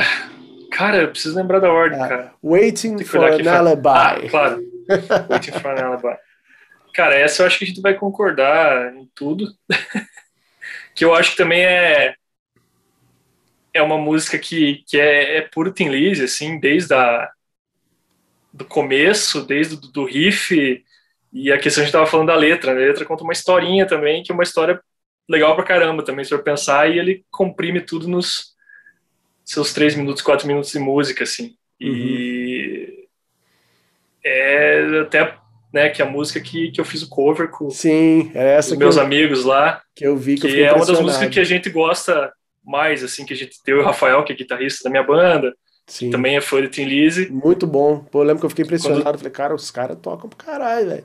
Quando ele, quando ele chamou pra, pra fazer, ele falou, pô, vamos fazer Waiting for an Alibi. Eu falei, porra, vou tentar cantar igual o Phil Lynott. Tem umas partes ali que e por é que um você exercício. falou que você não é músico, velho? Como assim? Como assim você Cara, não é, é que músico, eu, eu, velho? não toco nada. Eu, eu, eu aprecio demais, Você assim, canta. né? Mas é que eu, eu, eu sou cantor por, sei lá, Não, É, velho, muito eu não bom. entendo muito, assim. Muito bom, muito bom. né? mas eu, eu também não. Não- eu, eu, eu valorizo o cara que manja, assim, né? Então Sim. eu tento não. Tento ver qual é a opinião dele antes de eu, de eu querer falar qualquer coisa que tenha a ver com o lado musical, né? Entendi. Então quando surgiu assim, ele falou, pô, vamos fazer Waiting for an Alibi. Eu falei, cara, top de primeira, só preciso dar uma. dar um carinho pra essa música, porque também não vou me enfiar e cantar de qualquer jeito. Não ficar legal, fazer o melhor possível, né? Você tem. é, esse vídeo tá no ar no YouTube, né? A gente Tá pode deixar ele, Aham. De repente, linkado aqui em algum lugar Tá, ou na descrição para o pessoal assistir, que vale a pena. Eu achei muito bom. Pra mim, tem meu, minha nota 10 aí pro vídeo. E a Por música, isso- você não falou as estrelinhas aí. Quantas são? Cara, dou, dou seis estrelas pra essa música. Então, né? Cinco estrelas, eu também. Cinco. Porque, cara, é- não tem como pular. É, né, que é uma das É. que você não vai pular. Sim. E ela é uma das que, se o cara perguntasse pra mim sobre a banda e não tivesse muito tempo pra ouvir, pô, me fala aí umas músicas da banda. Essa aí estaria, com certeza, porque ela resume certeza. muito, né? O estilo. Ela né? tem, a- ela tem as, a- as etapas ali da- de, uma música do Tim Lizzy bem explícitas, assim. O compositor dela é só o Phil Lynott, pelo que eu tô Só o lendo Phil. aqui. É. Só fio. Ah, se- Parece que não, parece que tem coisa do Gary Moore ali. Eu ouço ele, a personalidade dele. Deve ser porque tem os vocais, né? Que É, que alto a voz dele. Respostas ali. Pra mim é ótimo, eu adoro. Agora vamos lá, na pró a próxima eu faço questão de falar primeiro. Cara, essa, mim- essa. Cara, essa é a nota um milhão, assim. É, que seis estrelas é pouco, velho.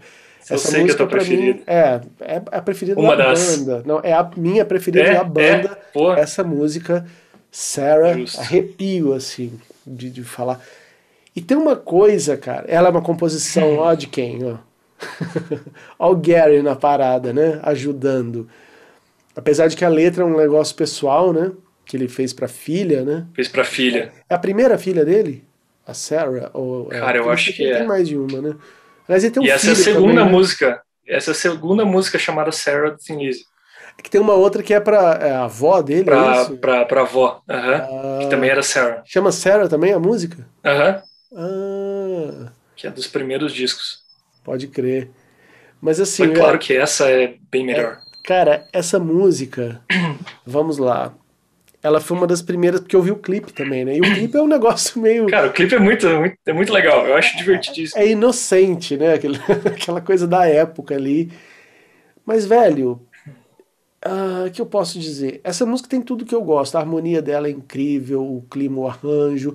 Não sei se você sabe quem tá tocando a gaitinha nessa música.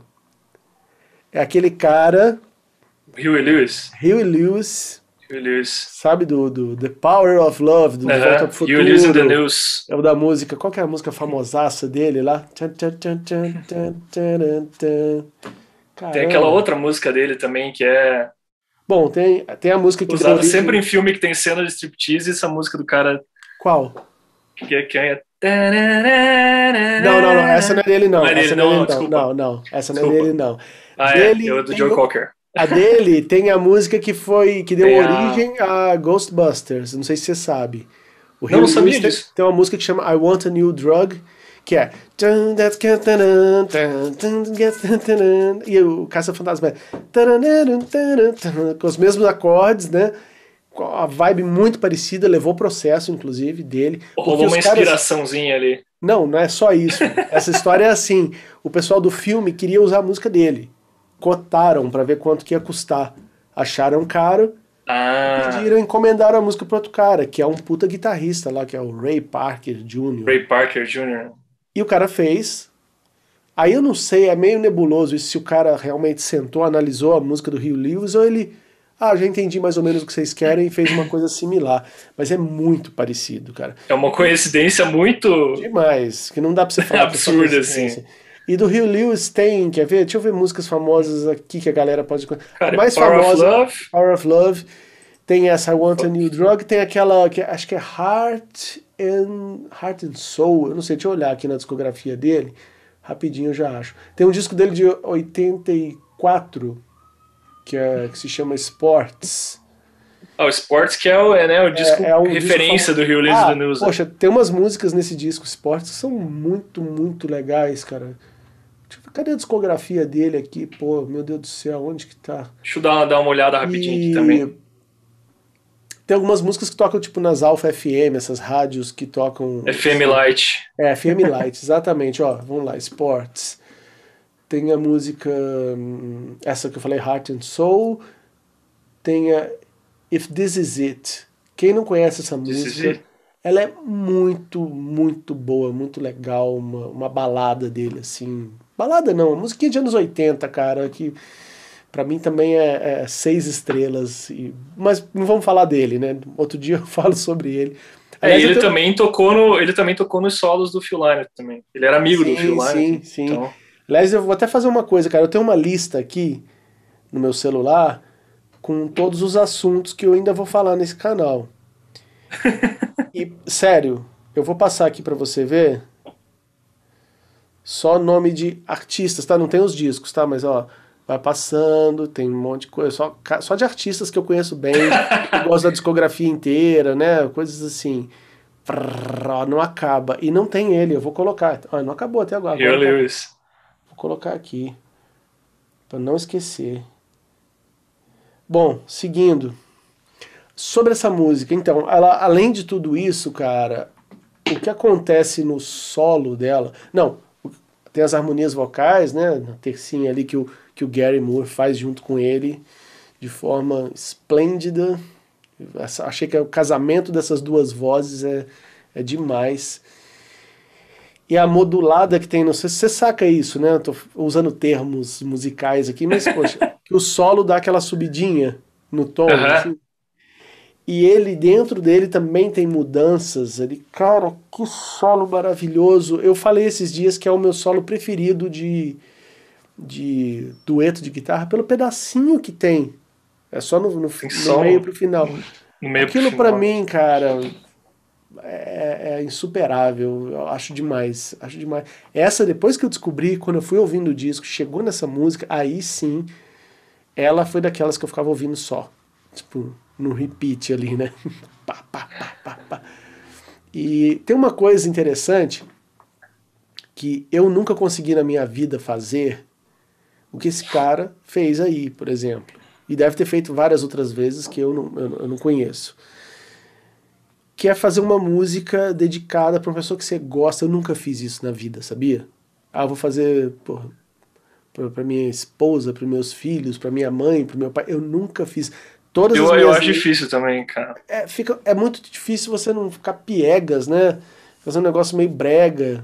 Então eu nunca fiz, eu só fiz para situações ruins. A maioria das minhas letras ou são para situações esquisitas, constrangedoras, ou alguma coisa ali da, que a gente estava brincando da autoajuda, né? Do, do, do, incentivo. Vamos lá! Vamos nessa. Só esse tipo de coisa, cara. Agora, a música de, de declaração romântica. Romântica não, né? Declaração de um amor, assim, por alguém. Aprecio muito quem sabe fazer eu também, eu, pô, o cara que consegue fazer de um jeito que pô, pegue, né? Sem parecer, Poxa. pô, isso aí tá meio brega. Ou até, até purificar, esse que é o negócio. Você, só que tem, tem aquele nível do brega que fica legal. Sim. Né? Aquela Sim. coisa que, que o povo fala, né? Que fica brega, mas para não, não cair na, no, no, no, fundo do brega, assim, é, é, um, é um processo muito difícil, assim. Sim, sim. Então, pro cara acertar o, o, o tom, assim, para ficar legal, ter essa coisa, né, que fala, pô, essa música fala de amor, né? Sim. Sem parecer, sem ficar piegas, assim, é, é, o cara tem, tem, tem né? que saber. É. Com certeza. Tem que ficar, não fica forçado, é bem isso mesmo. Então, bom, que, você concorda comigo também ou para você ela Cara, é eu concordo, tudo? concordo porque eu acho, né, começando pela, pela, pelo clipe, assim, que é uma coisa que, que, pagar, que né? junta, assim, é muito legal, aquele finalzinho, o Scott Gorham pega o microfone, assim, e dá uma dubladinha, assim, aquilo é uma tirada muito legal, cara. Demais, demais. Né? E a música é, é, é Elton Lise, né, aquele lado sentimental do Phil Lynott, assim, que ele tira de letra também, quando ele quer fazer uma coisa mais romântica, digamos assim, ele manda muito bem, assim, né? Você pega outras músicas ali, é, Borderline, né? Música bonita Poxa, também dos outros discos, que ele, ele, ele, ele, sabe, né? Ele manja, então fica, pô, é, é, eu acho que era, não sei se era fácil para ele, mas ele sabia fazer muito bem. Com certeza. e é, concordo com você também em tudo, assim, na, na questão assim, da, da, música. Que ótimo, que ótimo. Estamos, por enquanto... Tá cinco estrelas, cinco estrelas. É, eu acho que no lado B do disco, e eu não sei se você está acostumado, você está mais acostumado com vinil ou com CD? Desse com vinil, que eu escuto, é. escuto, muito mais, assim, quando eu estou em casa, assim, tal, é, eu ponho, eu boto vinil para tocar. Sim. E eu vou dizer assim, que o, o lado A desse disco, ele é muito mais forte para mim, assim, né? Com certeza. Tá, tá, tá, tá, tá, tá. E o lado B tem algumas músicas que. Mas vamos lá, vamos falar de cada uma, né? Bom, quando a gente vira o disco, tem Got to Give It Up. Eu não gosto da introdução. Durante muito tempo eu pulava essa música. Cara, eu. eu... To give it up. Eu falei, não, chega. E eu passava. Mas depois eu fui ouvir. E é uma música legal. Que Cara, fala... eu adoro essa música ela fala sobre o que na letra, especificamente? Parece ser uma coisa de. Esse give, give up o quê? De droga Cara, eu, dele? Eu, eu acho legal, assim, o Philando também justamente por causa disso, assim, ele é um cara que ele reconhecia que ele tinha um problema. Sempre, sempre, ele sempre foi muito aberto nessa questão, assim, você vê qualquer entrevista com o Scott Gorham e tal, ele fala, pô, cara, eu sou viciado, tipo, tem, tenho isso, eu tô em conflito constante com isso. Então, essa letra é meio que uma um testemunho dele, assim, né? The Got to Give It Up That Stuff, né? Que falar, né? Pai para mãe, que o filho dele é meio pesado. Então né? é, né? Ele fala que pô, tem tem que tem que largar disso. Né? Sim, então sim. era um cara que tinha seus problemas, mas ele não negava que ele tinha esses problemas. Assim. Sim, sim. Então, Legal. A parte musical, o que, que, você acha? Cara, eu adoro. Essa é uma das minhas músicas preferidas do Tim Lizzy, assim. Eu coloco... É. Cinco estrelas Colocaria também. na cinco pra, estrelas, porque... Pra mim, a gente vai divergir aí. eu gosto muito dela ao vivo, cara. É. Até mais do que em estúdio, assim. A versão do, do Life Live, assim, eu acho ela mais legal, assim. Hum. Até pela, pela, pela essa introdução dela, assim, ela fica muito mais legal ao vivo.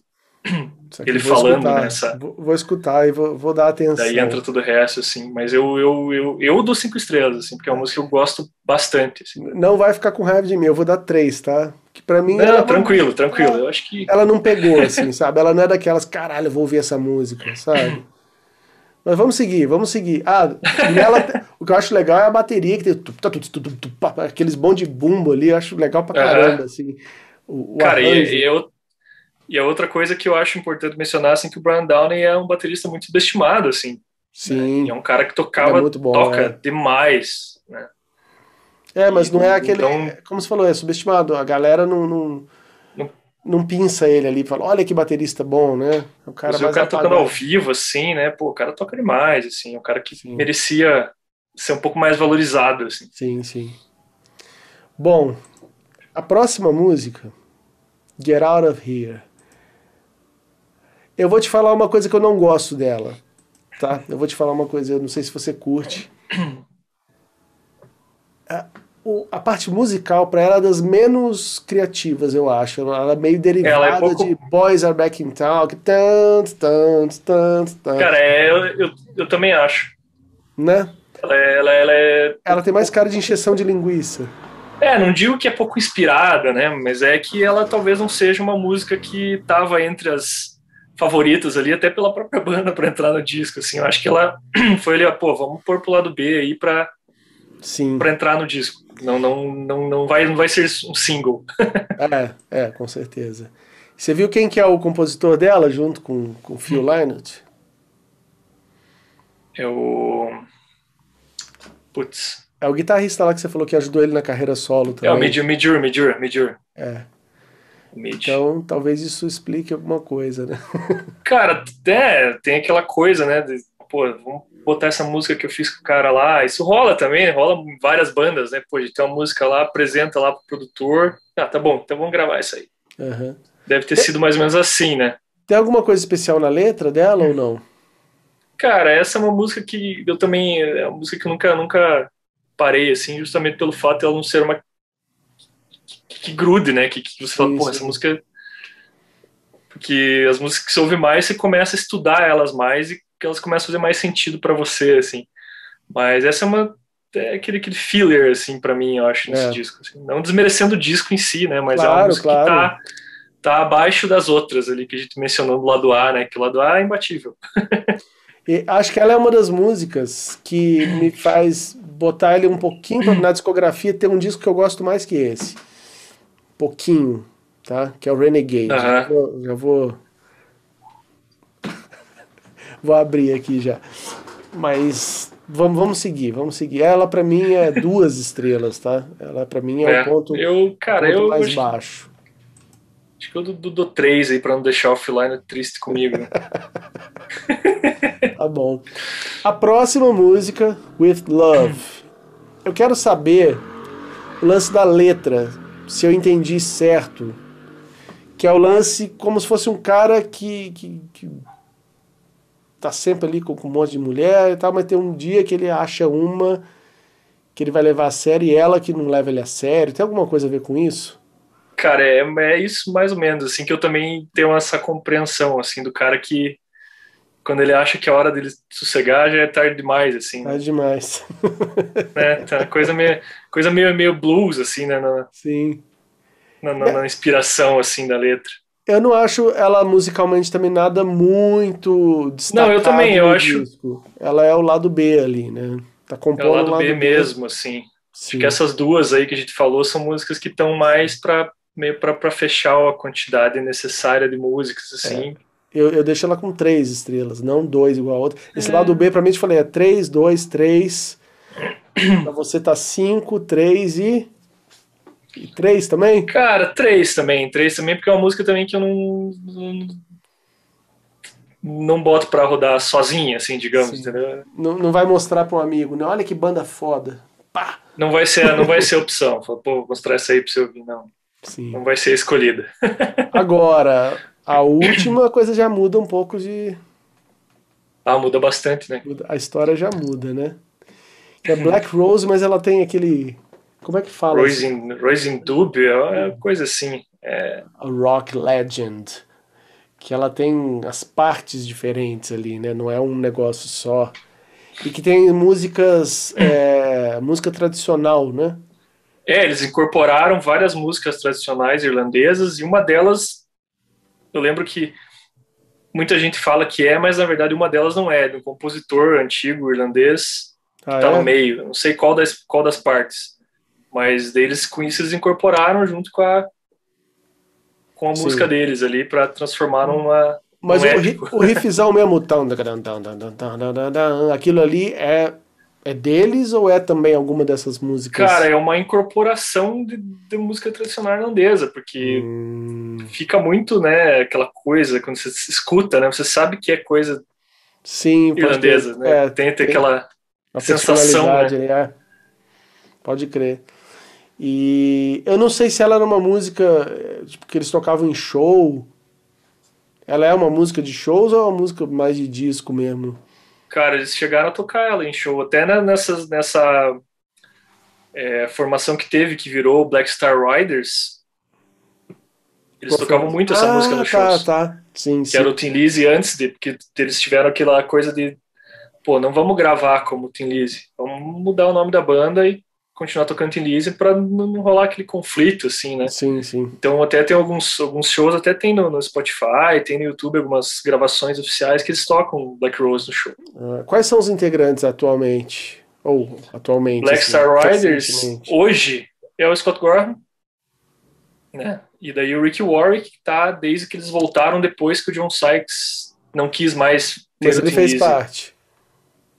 Ah, não, o... ele tava com a banda mesmo, né? Com o nome Tim Lizzy. É, que teve, é, que teve o Tim Lizzy, que voltou ali nos anos 90, que daí era o John, John Sykes, Sykes. Cantando.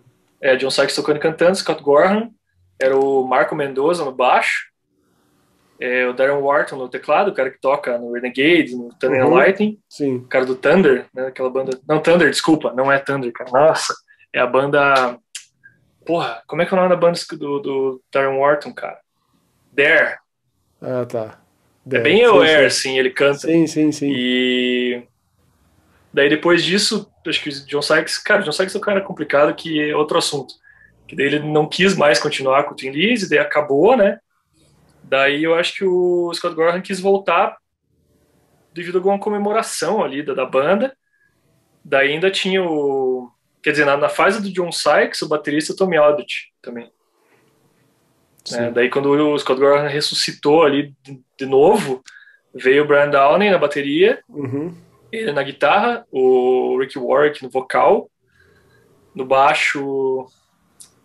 Putz, quem que tocou na época ali, cara? Putz, eu acho que o Mendoza voltou uma época, ele saiu de novo. Daí o tecladista. E, e, tem disco dessa, dessa galera ou é só tocando música antiga? Não, tem, um, tem uns ao vivos. Tem uns ao vivos, ah, ao vivo. como tem Lizzy. É, tipo, ao vivos na Inglaterra, ali que daí o guitarrista, o segundo guitarrista mudou algumas vezes. Uma uhum. dessas vezes foi o Vivian Campbell. É mesmo? Que foi uma das guitarras. Daí outra vez foi o. Mas ele continuando no, no Def Leppard. É, foi numa época ali, né? Tipo, entre, entre turnês, né? Tanto que ele não ficou muito tempo. Daí quem entrou no lugar dele foi o. Putz, como é que é o nome do cara? Se eu não me engano, é o cara que tá no, que tá no Guns hoje também, o Richard Fortus. Que tocou no The Days. Sim, cara... sim. Que é um cara que toca até muito bem pro posto que ele cara tá no Guns N' Roses, né? Sim. Tá ali fazendo cara, só é bom. guitarra. É. Daí depois, depois só, saiu o. Pô, saiu o Brian Downey, quando eles viraram que eles resolveram gravar como banda, eles pararam de usar Tim Lizzy e viraram Black Star Riders, né? Daí entrou o baterista, que eu acho que, se não me engano, foi o Jimmy DeGrasso, cara Sim. do Black Star Riders, uhum. que daí assumiu as baquetas ali. E na outra guitarra é o cara que tocou já com Alice Cooper, cara. Como é que é o nome do cara? Ele é bom pra caramba, cara. O cara toca muito. Pode, podemos Pô. verificar. O cara é bom. Tocou naquela, na época do. Putz. Vamos ver, vamos ver, vamos ver. Do Alice Cooper. Quem pode ser? Nossa, eu tô vendo que hoje em dia quem toca é aquele Robbie Crane é um, é um baixista que tocava na banda. É, Robbie Crane tocou no. Tocou até no Rat, né? É. Eu lembro dele da banda do, do Vince Neil. Você lembra aquele dia? Não sei se você já ouviu um disco que chama Expose. Já, o Expose, né? discão. É, descasso, né? E aí tem Pô. ele lá, cheio de pose. o guitarrista aqui tá escrito Christian, não sei o que é lá. Christian. Não, é do, do disco anterior. Ele saiu no Damon, último disco da Damon, Damon Johnson. Johnson. Esse aí. Esse aí. Daí a banda ficou, ficou esses caras aí. Daí o DeGrasso saiu, o Damon Johnson saiu, daí entrou um outro cara. E eles são uma banda com, com, música autoral, nova. É, eles têm três discos. Quatro, se não me engano. Quatro, quatro discos. São, e são muito bons, cara. É Tinise puro, assim, né? Hum. Quer dizer, é e não é. Né? Eles têm, têm um pezinho mais, mais pesado, assim, pelo menos nos dois últimos discos, assim, que eu acho que são muito legais. Até vi eles tocarem no no último Solid Rock que teve aqui no Brasil, que veio Alice in Change das Priest. Sim, e Black Star Riders 2018. Ah. Eles tocaram. Foi um baita show, assim, que eles tocaram Tim Lizzy, tocaram. Foi mais próximo que eu pude ficar de um show do Tim Lizzy na minha vida, assim. Então foi legal. É, porque você nasceu depois, já que o cara tinha morrido. Não, não. É, mas... De que ano você é? Mas eu sou 86, cara. É, foi bem. Você é a reencarnação do, do filme. Dá tempo. Quem dera, quem dera. Bom. Mas é, é legal. Massa. Cara, eu acho que é isso, né? Falamos do disco inteiro. Ah, eu deixo. Pra ela, eu deixo quatro estrelas, tá? Porque eu acho ela muito boa, mas eu acho que ela não é a nível espetacular ali daquelas que eu classifiquei com cinco, só por causa disso. Cara, eu dou cinco estrelas, assim, porque eu acho que ela também é uma música boa para fechar um disco, assim. Eu acho que ela tem, a, É tem os, os critérios necessários para Fecha bem. passar a régua ali, assim. É, é. um, bem um tipo de música legal para acabar, assim. Sim. Eu dei uma olhada e vi que tem um- uns singles dessa época, uns lado B, mas eu nunca escutei essas músicas. E eu não sei se existem, acho que existem versões em CD que incluem um, um segundo disco com essas músicas que ficaram de fora. Você conhece alguma delas? Tipo, Tem, tem cara, tem umas, tem na.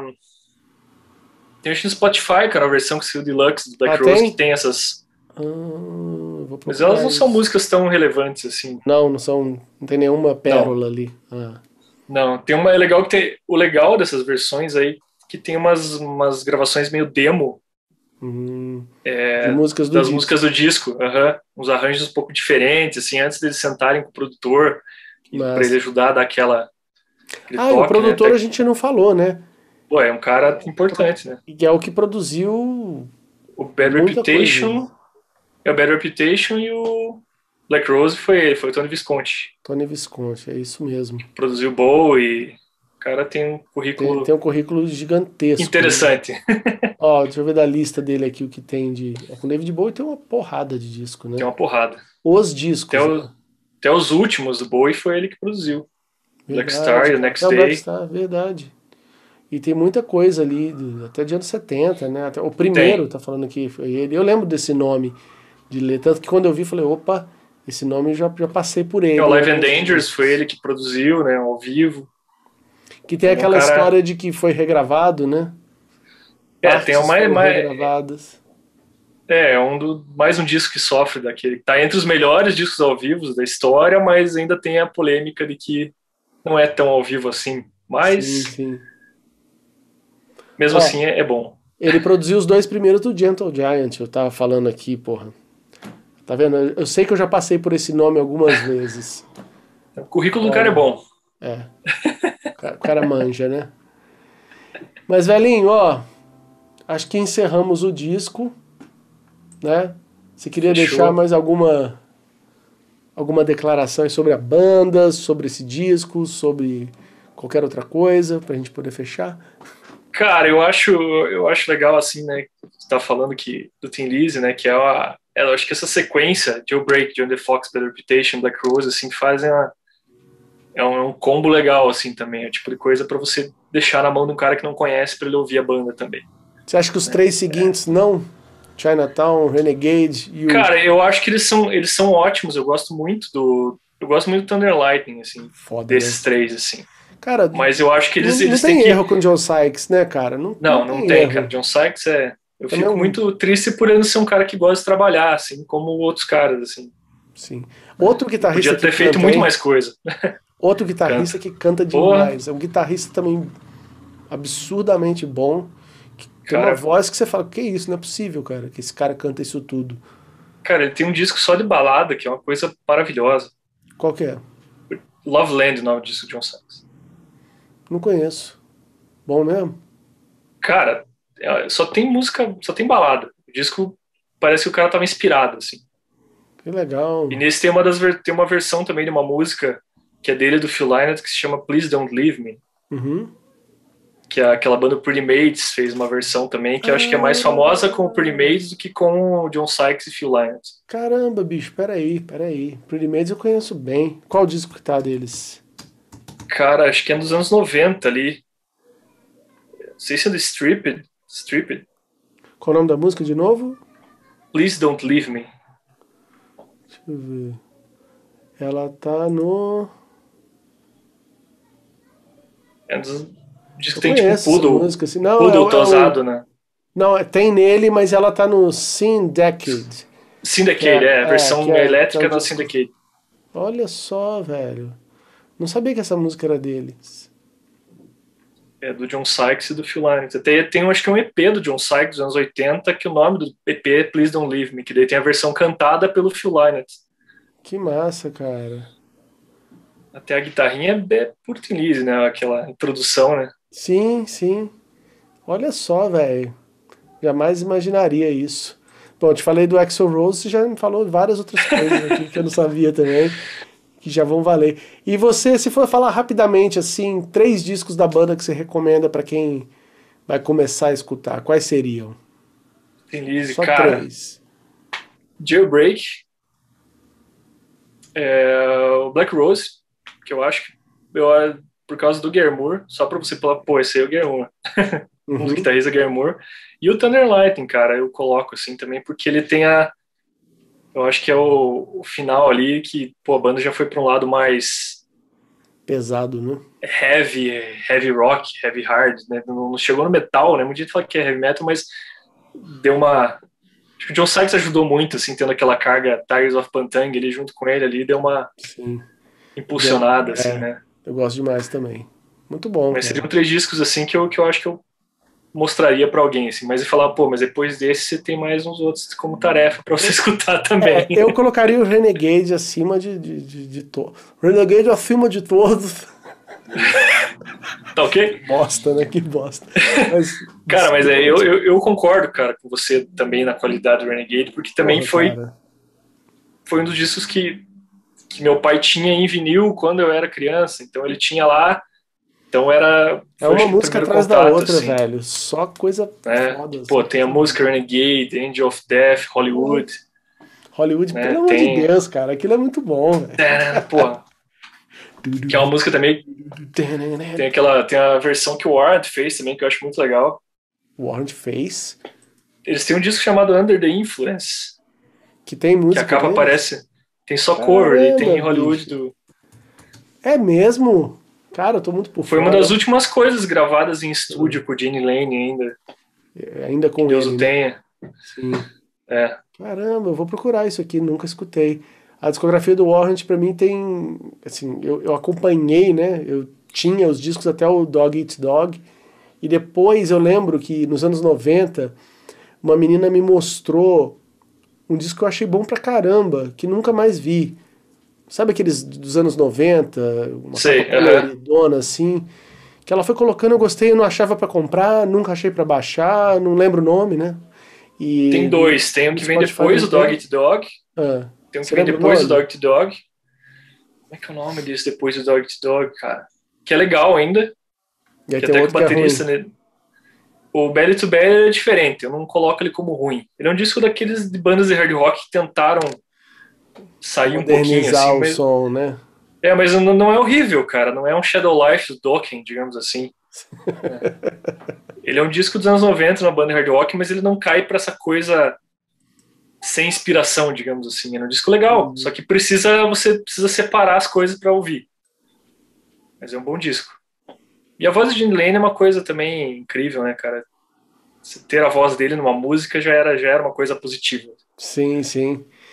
Cara, cara, eu nunca ia imaginar que tinha essa música com eles, velho. Eu achei o disco aqui, eu vou escutar. Under the Influence. Under Deixa eu ver o que mais que eles colocaram. É, tem umas coisas meio, meio previsíveis, assim. Olha, tem uma da ACDC que eles mandaram bem aqui. Down Payment Blues. Down Payment Blues. Come and Get It é do White Snake? Que tem aqui? Não. Não? Ah, é a do não, Badfinger? Não. Badfinger, acho que é. Provavelmente. É. If é, you né? want it, here it is, come and get it, do Paul McCartney. É, pô, que legal, cara. Poxa, já saí aqui com, com, com muito mais do que tem Lizzy pra escutar, gente. cara, o Renegade é, é, é, um baita disco mesmo, assim, cara. É. Que bom. Que bom que você concorda. Até fico, até fico pensativo, assim, na, na hora de... E, é, cara, é um dos do meu, que meu pai gosta também. Se perguntar do Renegade pra ele, vai falar, porra, Sim, é. discão. Para mim, esse eu, eu não conheci logo no começo. Foi uns dois anos depois que eu peguei para ouvir. E eu falei, não, esse é o. É porque até então era o Black Rose, né? Eu falava, não, esse é o melhor disco. Mas eu não conhecia todos. Quando eu passei por todos, eu parei nesse e. E aí posso falar com certeza. Eu lembro que, a, a, a, música Renegade ainda. Eu lembro que eu tinha ela numa fita cassete quando eu era mais criança, que eu tinha um Walkmanzinho da Sony. Uhum. daí meu pai gravava umas coletâneas para mim, daí Legal. tinha a versão ao vivo do Renegade, assim, na, entre as músicas, assim, porque eu sempre gostei da, da música em si. Uhum. Então fica, fica marcado aí. Massa, massa. Junto com as coisas. Ah, uma outra música desse disco que eu adoro, cara. É... Qual que é o nome dela? You didn't tell me. Caralho, pagando mico aqui de não lembrar o nome da música, cara. Que a música, putz, é, ela é triste, velho. Pera aí. Que todo mundo sabe que, que, que a mulher não quer nada com o cara. Como que é o nome daquela música, velho? É... No, one, no One Told Him. No One Told Him. Cara, eu lembro que eu tava com um amigo meu no carro quando eu tava escutando essa música e era o que tava acontecendo com o cara na, na época, assim. Ele ficou, porra, velho, que música é essa? Tá falando comigo, tá? Mas Parece é que foi feita para mim. É, mas é muito foda essa música, eu acho muito, muito legal. Bom, cara, é isso. Agora a gente vai ficar aqui abrindo discos e falando de outros discos. Deixa pra lá. Depois a gente faz um outro programa falando de outras coisas. Aliás, é bom a gente Beleza. depois passar, você me passar uma lista de bandas que você gosta muito. Que aí eu vou achando uhum. também os outros discos aí pra você voltar e conversar mais com a gente. Eu achei que ficou Cara, o dia que legal. você for fazer alguma coisa do Def Leppard, pode falar comigo. Oh, legal, hein? Legal. Que é uma das fazer. bandas que é, eu vi, você tá, tá, tá postou tá uma foto do Slang, eu falei, esse cara gosta da banda, porque não é qualquer um, né? Era um vinil? Cara, eu tenho, assim. É vinil? Caramba. Feito agora. É que assim, eu comprei, na época, assim, eu comprei uma reedição que teve do Slang na época de aniversário, que tinha uns, uns bônus. Uhum. Daí, quando eu fui à falência, comprando aquele box, lá o volume 2, né? Uhum. Que daí tem o Adrenalize, Retroactive, Slang Uhum. Daí tem, vem mais um slang, só que o problema é que eles são diferentes, daí eu não pude vender o que eu já tinha separado, assim, ah, assim, fiquei tá. com dó. é. Mas os outros que eu tinha repetido, eu, eu fiz rolo, assim, porque eu tinha, quando eu comprei o box volume 1, que daí vinha Contra the Night, High and Dry, Paramania, Histeria, eu, fi, eu vendi os que eu já tinha porque eram nacionais, e o som daqueles discos da Mercury são meio estranhos, assim, não Sim. tem um som tão legal. Daí eu, eu nunca comparei, fiquei... era o que tinha, né? Eu escutava porque na época mas o slang e o slang eu fiquei com os dois, assim, porque um é, um é duplo e o outro é simples, e fica naquela, pô, eu vou vender. Uhum. Para mim, para mim tem um valor muito maior. Né, vender... Aquela versão que tem, tipo, uns comentários de cada música, aquilo é CD, que eu já vi uma, uma versão que tem, tipo, os caras falando sobre cada música, tipo, o Vivian Campbell falando daquela música dele lá. Qual que é a Cara, música? saiu acho que no, no de luxo lá em CD, né? Que daí é, foi em tipo, CD, um dos né? discos, é, acho que um dos discos é. tem. Sim. Deixa eu lembrar, agora eu preciso lembrar também o nome da música que eu achava foda, que eu acho que é dele, do Vivian Campbell. Deixa eu lembrar. Você sabe de cabeça qual que, qual que ele fez nesse disco? Cara, eu até tava vendo esses dias, cara, mas eu acho que é. Não é Work It Out? É, porra, cara, que música foda. Tem aquele, tem aquele solo de baixo no meio, assim, né, do, do, Rick Savage, assim, eu acho muito legal essa música, cara. Adoro, adoro. Acho que essa é a minha preferida do disco. Isso, nossa. Eu gosto bastante, eu acho, eu acho legal aquela caída que eles foram, assim, pra um lance meio R&B ali também, assim, tem tipo Bridge Sigh, assim, acho legal aquela... Cara, eu vou escutar esse disco de novo, porque assim, na época ele não foi muito legal. Na época, ele foi uma decepção. Porque na época ele fazia é, um negócio eu, muito eu. Eu ouvi, ele de, eu ouvi ele depois, assim, né? Porque eu, eu fui fã de, depois, assim, da Flappers, assim, na época eu tava, eu tava ouvi... tentando entender o Carnival of Souls ainda, então... que hoje eu adoro, assim, na época eu ainda tava tentando é, argumentar ele... com meu pai por que, que não era ruim. Ele foi esse mesmo impacto de, de estranheza. Falei, caralho, que isso, velho? E eu vi o Def Leppard na turnê desse disco, que eles vieram no Brasil. Puts. E eu vou falar para você, foi Def Leppard sozinho, agora eu não lembro se foi, acho que foi. No Rio de Janeiro, eu tinha ido. E, cara, tava muito vazio, mas muito, ultra, mega vazio. Que eu chegava nos caras fazia assim, joinha, eles faziam de volta. É, eles queriam fazer dois shows, eles fizeram só um porque não teve público não, e tal. Não tinha né? nada, cara. Tava muito Isso foi uma época ruim pro, pro hard rock em geral, né? Sim, cara, assim. e, e, eu acho que pior ainda para as bandas de hard rock que mudaram tanto o som. Se eles estivessem fazendo a mesma coisa que faziam, sei lá, até 92 ali, talvez ainda tivesse mais gente. Os fãs. Ah, sem dúvida. Ali não tinha nem a galera nova e nem os fãs da banda, né? Que, que abandonaram o barco total ali. Mas eu vou escutar esse disco de novo por sua causa, porque é vale legal pena, quando você cara. fala com... eu, eu, eu, sou muito suspeito porque, cara, eu não, não consigo ver disco ruim da Leppard, assim, porque... Ah, tem um eu que eu acho, acho eles... ruim. Você vai ter Qual? que defender ele. Aliás, vamos fazer depois, vamos já deixar aqui. A gente vai ranquear, então, a discografia do Def Leppard. É, É esse que você não gosta? Velho. Cara, eu adoro esse disco, cara. Que isso, bicho? Tem uma música ali que eu acho maravilhosa. Tem uma. Cara, eu adoro esse disco, cara. Muito boa. É aquela música Gravity. Gravity. Né? Porra, essa música é que demais. É que, eu menos, é que eu menos gosto. Ah, vai a me... Que isso, essa música é demais, cara. Essa música. Cara, eu gosto muito desse disco, assim, porque, pô, na época, é assim, brega, eu comprei velho. ele. Mas eu gosto desse brega, esse brega que, que Caramba, pega, assim. bicho. Caramba. E, cara, na época que eu comprei o CD, eu lembro que foi, foi um parto, assim, acho que eu comprei e tava com uma grana guardada, assim, nem trabalhava. É. Tava no ensino médio, acho. Comprei na internet, daí demorou uma, um tempão para chegar na versão nacional, daí não chegava, eu tava já desesperado, assim. E era um dos discos que eu mais ouvi na época, junto com o Bounce, do Bon Jovi. cara. É mesmo? Que eu comprei esses os CDs foi na mesma época, assim, e eram os dois que não parava de ouvir, assim. Então, para mim, tem a importância também da época, assim. Tem muita Ah, música sim, que eu, sim. pô, tem música de fossa, tem música, tem, tem todo tipo de música nesse disco, assim. Ah, velho, tem umas coisas que. Eu, cara, eu acho Now uma baita música, assim, simplesmente pelo clipe, assim, na época que chegou a passar até na MTV Brasil, assim, então É mesmo? Teve? o clipe conta a história de uma camiseta, assim, né, da Eu não lembro. aquela camiseta que o Joe Elliott usava nos anos 80 Sim. com a bandeira do Reino Com Unido, bandeira, regata. O clipe conta a história dessa camisa, da camiseta que foi usada por ele, daí a guria pegou no, no Tour Bus, daí foi passando até chegar no eBay e a guria comprar de novo, a menina comprar de novo e vestir a camiseta, assim, tipo, usada da época, assim, fazer tipo, yeah, na frente do espelho, assim. é bem legal, assim, Caramba, bem legal. Olha, já tô vendo aqui, cara. Eu vou chamar mais um amigo pra fazer esse, esse programa Def Leppard com a gente, que é o Guto. O Guto, ele tocava... Ele foi um vocalista do Exótica, o primeiro, que não gravou Aham. nada, né? Ele Uhum. foi por, sei lá, um mês, que ele era do Kiss Cover. E esse cara é o maior fã de Def Leppard que eu conheço. Eu vou falar com ele amanhã. Eu vou ter uma conversa com ele Legal. no canal, mas que não tem nenhuma banda específica. A gente vai falar mais sobre o começo do Exótica ali.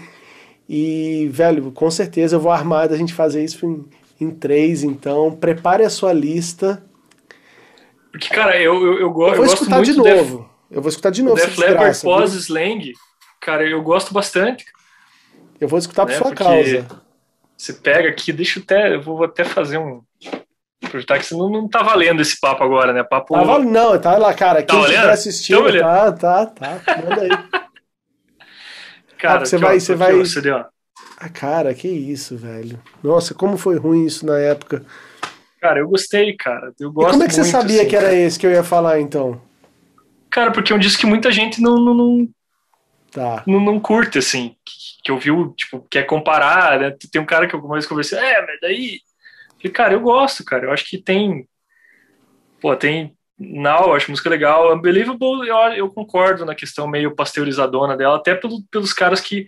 Com, né, os eles usaram muito compositor externo nesse disco também. Compositores muito cara que compõe Boys. É, os caras co- compuseram pra Aerosmith, pra Backstreet Boys, pra Pink, Tô Britney ligado quem Spears, são, aquele tô cara ligado, que contratado, né? E acho que tem esses Andreas caras no, Carlson, no Live to Win do Paul É. Stanley, tem esses caras também. tem esses caras. É o cara que, pô, faz uma música aí com um refrãozão pra mim, fazendo favor, pra tocar na rádio. Eu lembro dessa You're So Beautiful, não dá, velho. Eu sou Beautiful, cara, eu acho legal essa música, cara. Nossa senhora. Eu gosto da Everyday também, é uma música que, que eu acho legal.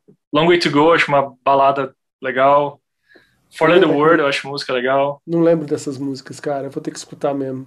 Eu vou escutar Shreds, pensando que, pensando que esse disco foi muito elogiado por você, apesar de que você já confessou que não gosta da música que eu gosto. Vai, vai entender. Eu falei isso lá no começo, Cara, né? É que tem, tem uma demo dessa música Hum. que tem outro nome que eu acho mais legal, Qual o nome? que é o mesmo instrumental, mas É. não é Gravity o nome. Vou procurar saber disso. Até vai sair, vai sair o box volume 3 agora com esses discos. Aham. Daí vai estar como bonus track essas, essas demos do, desse disco também. Imagino que a tiragem vai ser pequeniníssima, né? Desse terceiro. Porque, velho. Cara, vai ter, ah, vai, ter, vai ter esse, vai ter o Songs for the Sparkle Lounge, e vai ter o Yeah, né, que é o disco de, de covers, daí tem os bonus tracks, assim. E o de 99 lá, o. Esse veio no, no, no Ah, volume veio? 2. o Euphoria. É. Que tem uma música que eu adoro ali também, que é aquela 21st Century Xalala, Cara, essa é legal. Porra, que música massa. Tem, é, cara, disso tem Paper Sun, pô, eu acho muito foda. Assim. Eu, eu, vou escutar tudo de novo pra gente poder fazer esse programa. Depois a gente marca aí com calma. Vou, vou falar com o meu com amigo. Com certeza. Eu gosto de falar Def Leppard porque tem muita, poucas pessoas assim que, que, pelo menos aqui, assim, que gostam, né? Porque Sim, tem muito cara que gosta de. Ah, eu gosto do High and Dry. Sim, é, sim, é. Depois morreu, ficou pop. Então eu gosto do cara que consegue entender, porque até o próprio Joe fala de nunca quis ser na banda de heavy metal. Né? Nossa influência é outra, nossa influência é o Glenn, T-Rex, Sweet. Mas eles fazendo um heavy metal Boy. é muito bom também, cara. Você não vai Sim, falar que aqueles discos são é... né? Não, claro, pô, você pega a trinca ali dos três primeiros, eu acho e, cara, deixa eu te perguntar uma coisa, só aproveitando que você está aqui e a gente está conversando. Você já ouviu alguma gravação deles produzidos pelo Gene Steinman, que morreu agora, né? Que é o que produziu. Foi ali em 84, 85. É, ele, ele entrou para produzir o Histeria. E aí não ficou. né? não, é, o Mutland não, não, não tava meio é, esgotado na época, porque nos anos, nos anos 80 ele foi uma fase que o Mutland trabalhou pra caralho, né? Então, Sim. quando eles voltaram ali pós. Até no, no, começo, né? Antes do Rick Allen se acidentar, né? O Mutland falou, cara, não vou poder uhum. nessa, tô meio uhum. esgotadão, vou dar um tempo.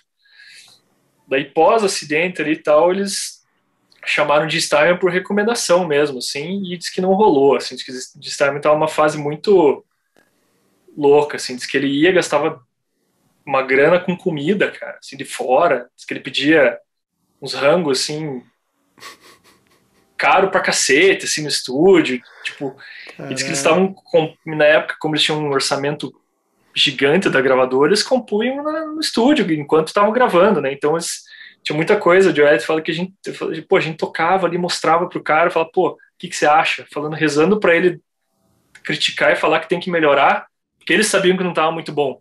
Ah. E o Jim Starmer falava, não, tá ótimo. E daí eles falavam, pô, mas não tá bom, cara. A gente acha que tá ruim.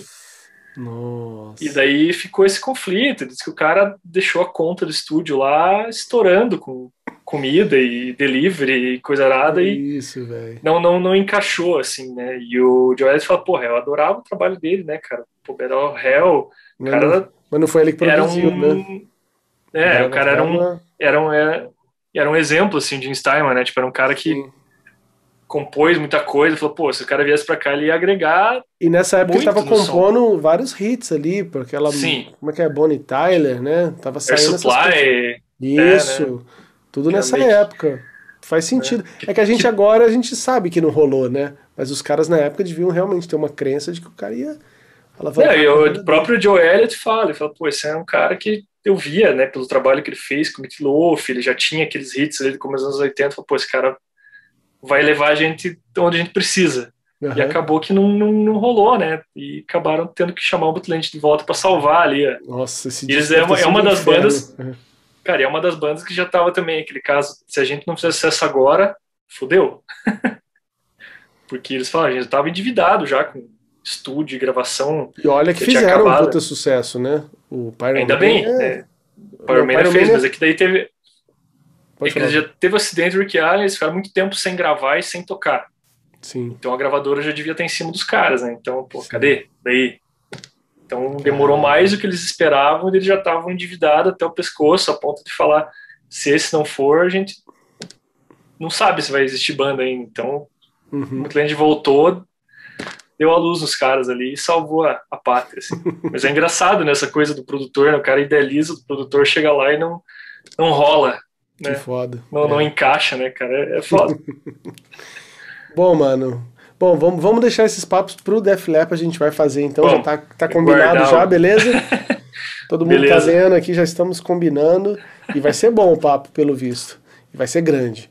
Preparem-se. Vai demorar, cara. Vai ser, tem que dividir em algumas partes é, aí. Vamos, ou ver, vamos ter que marcar um dia com tempo, assim, né? Todo mundo com tá tempo, com tempo? Vamos lá. Tá várias certo. versões para várias histórias. Cara, mas ó, vou te falar, para mim a coisa mais legal que tem é conversar com um cara como você que realmente gosta, né? Porra, que vai atrás dessas histórias todas, desses detalhes. É, a gente é a mesma farinha do mesmo saco, né?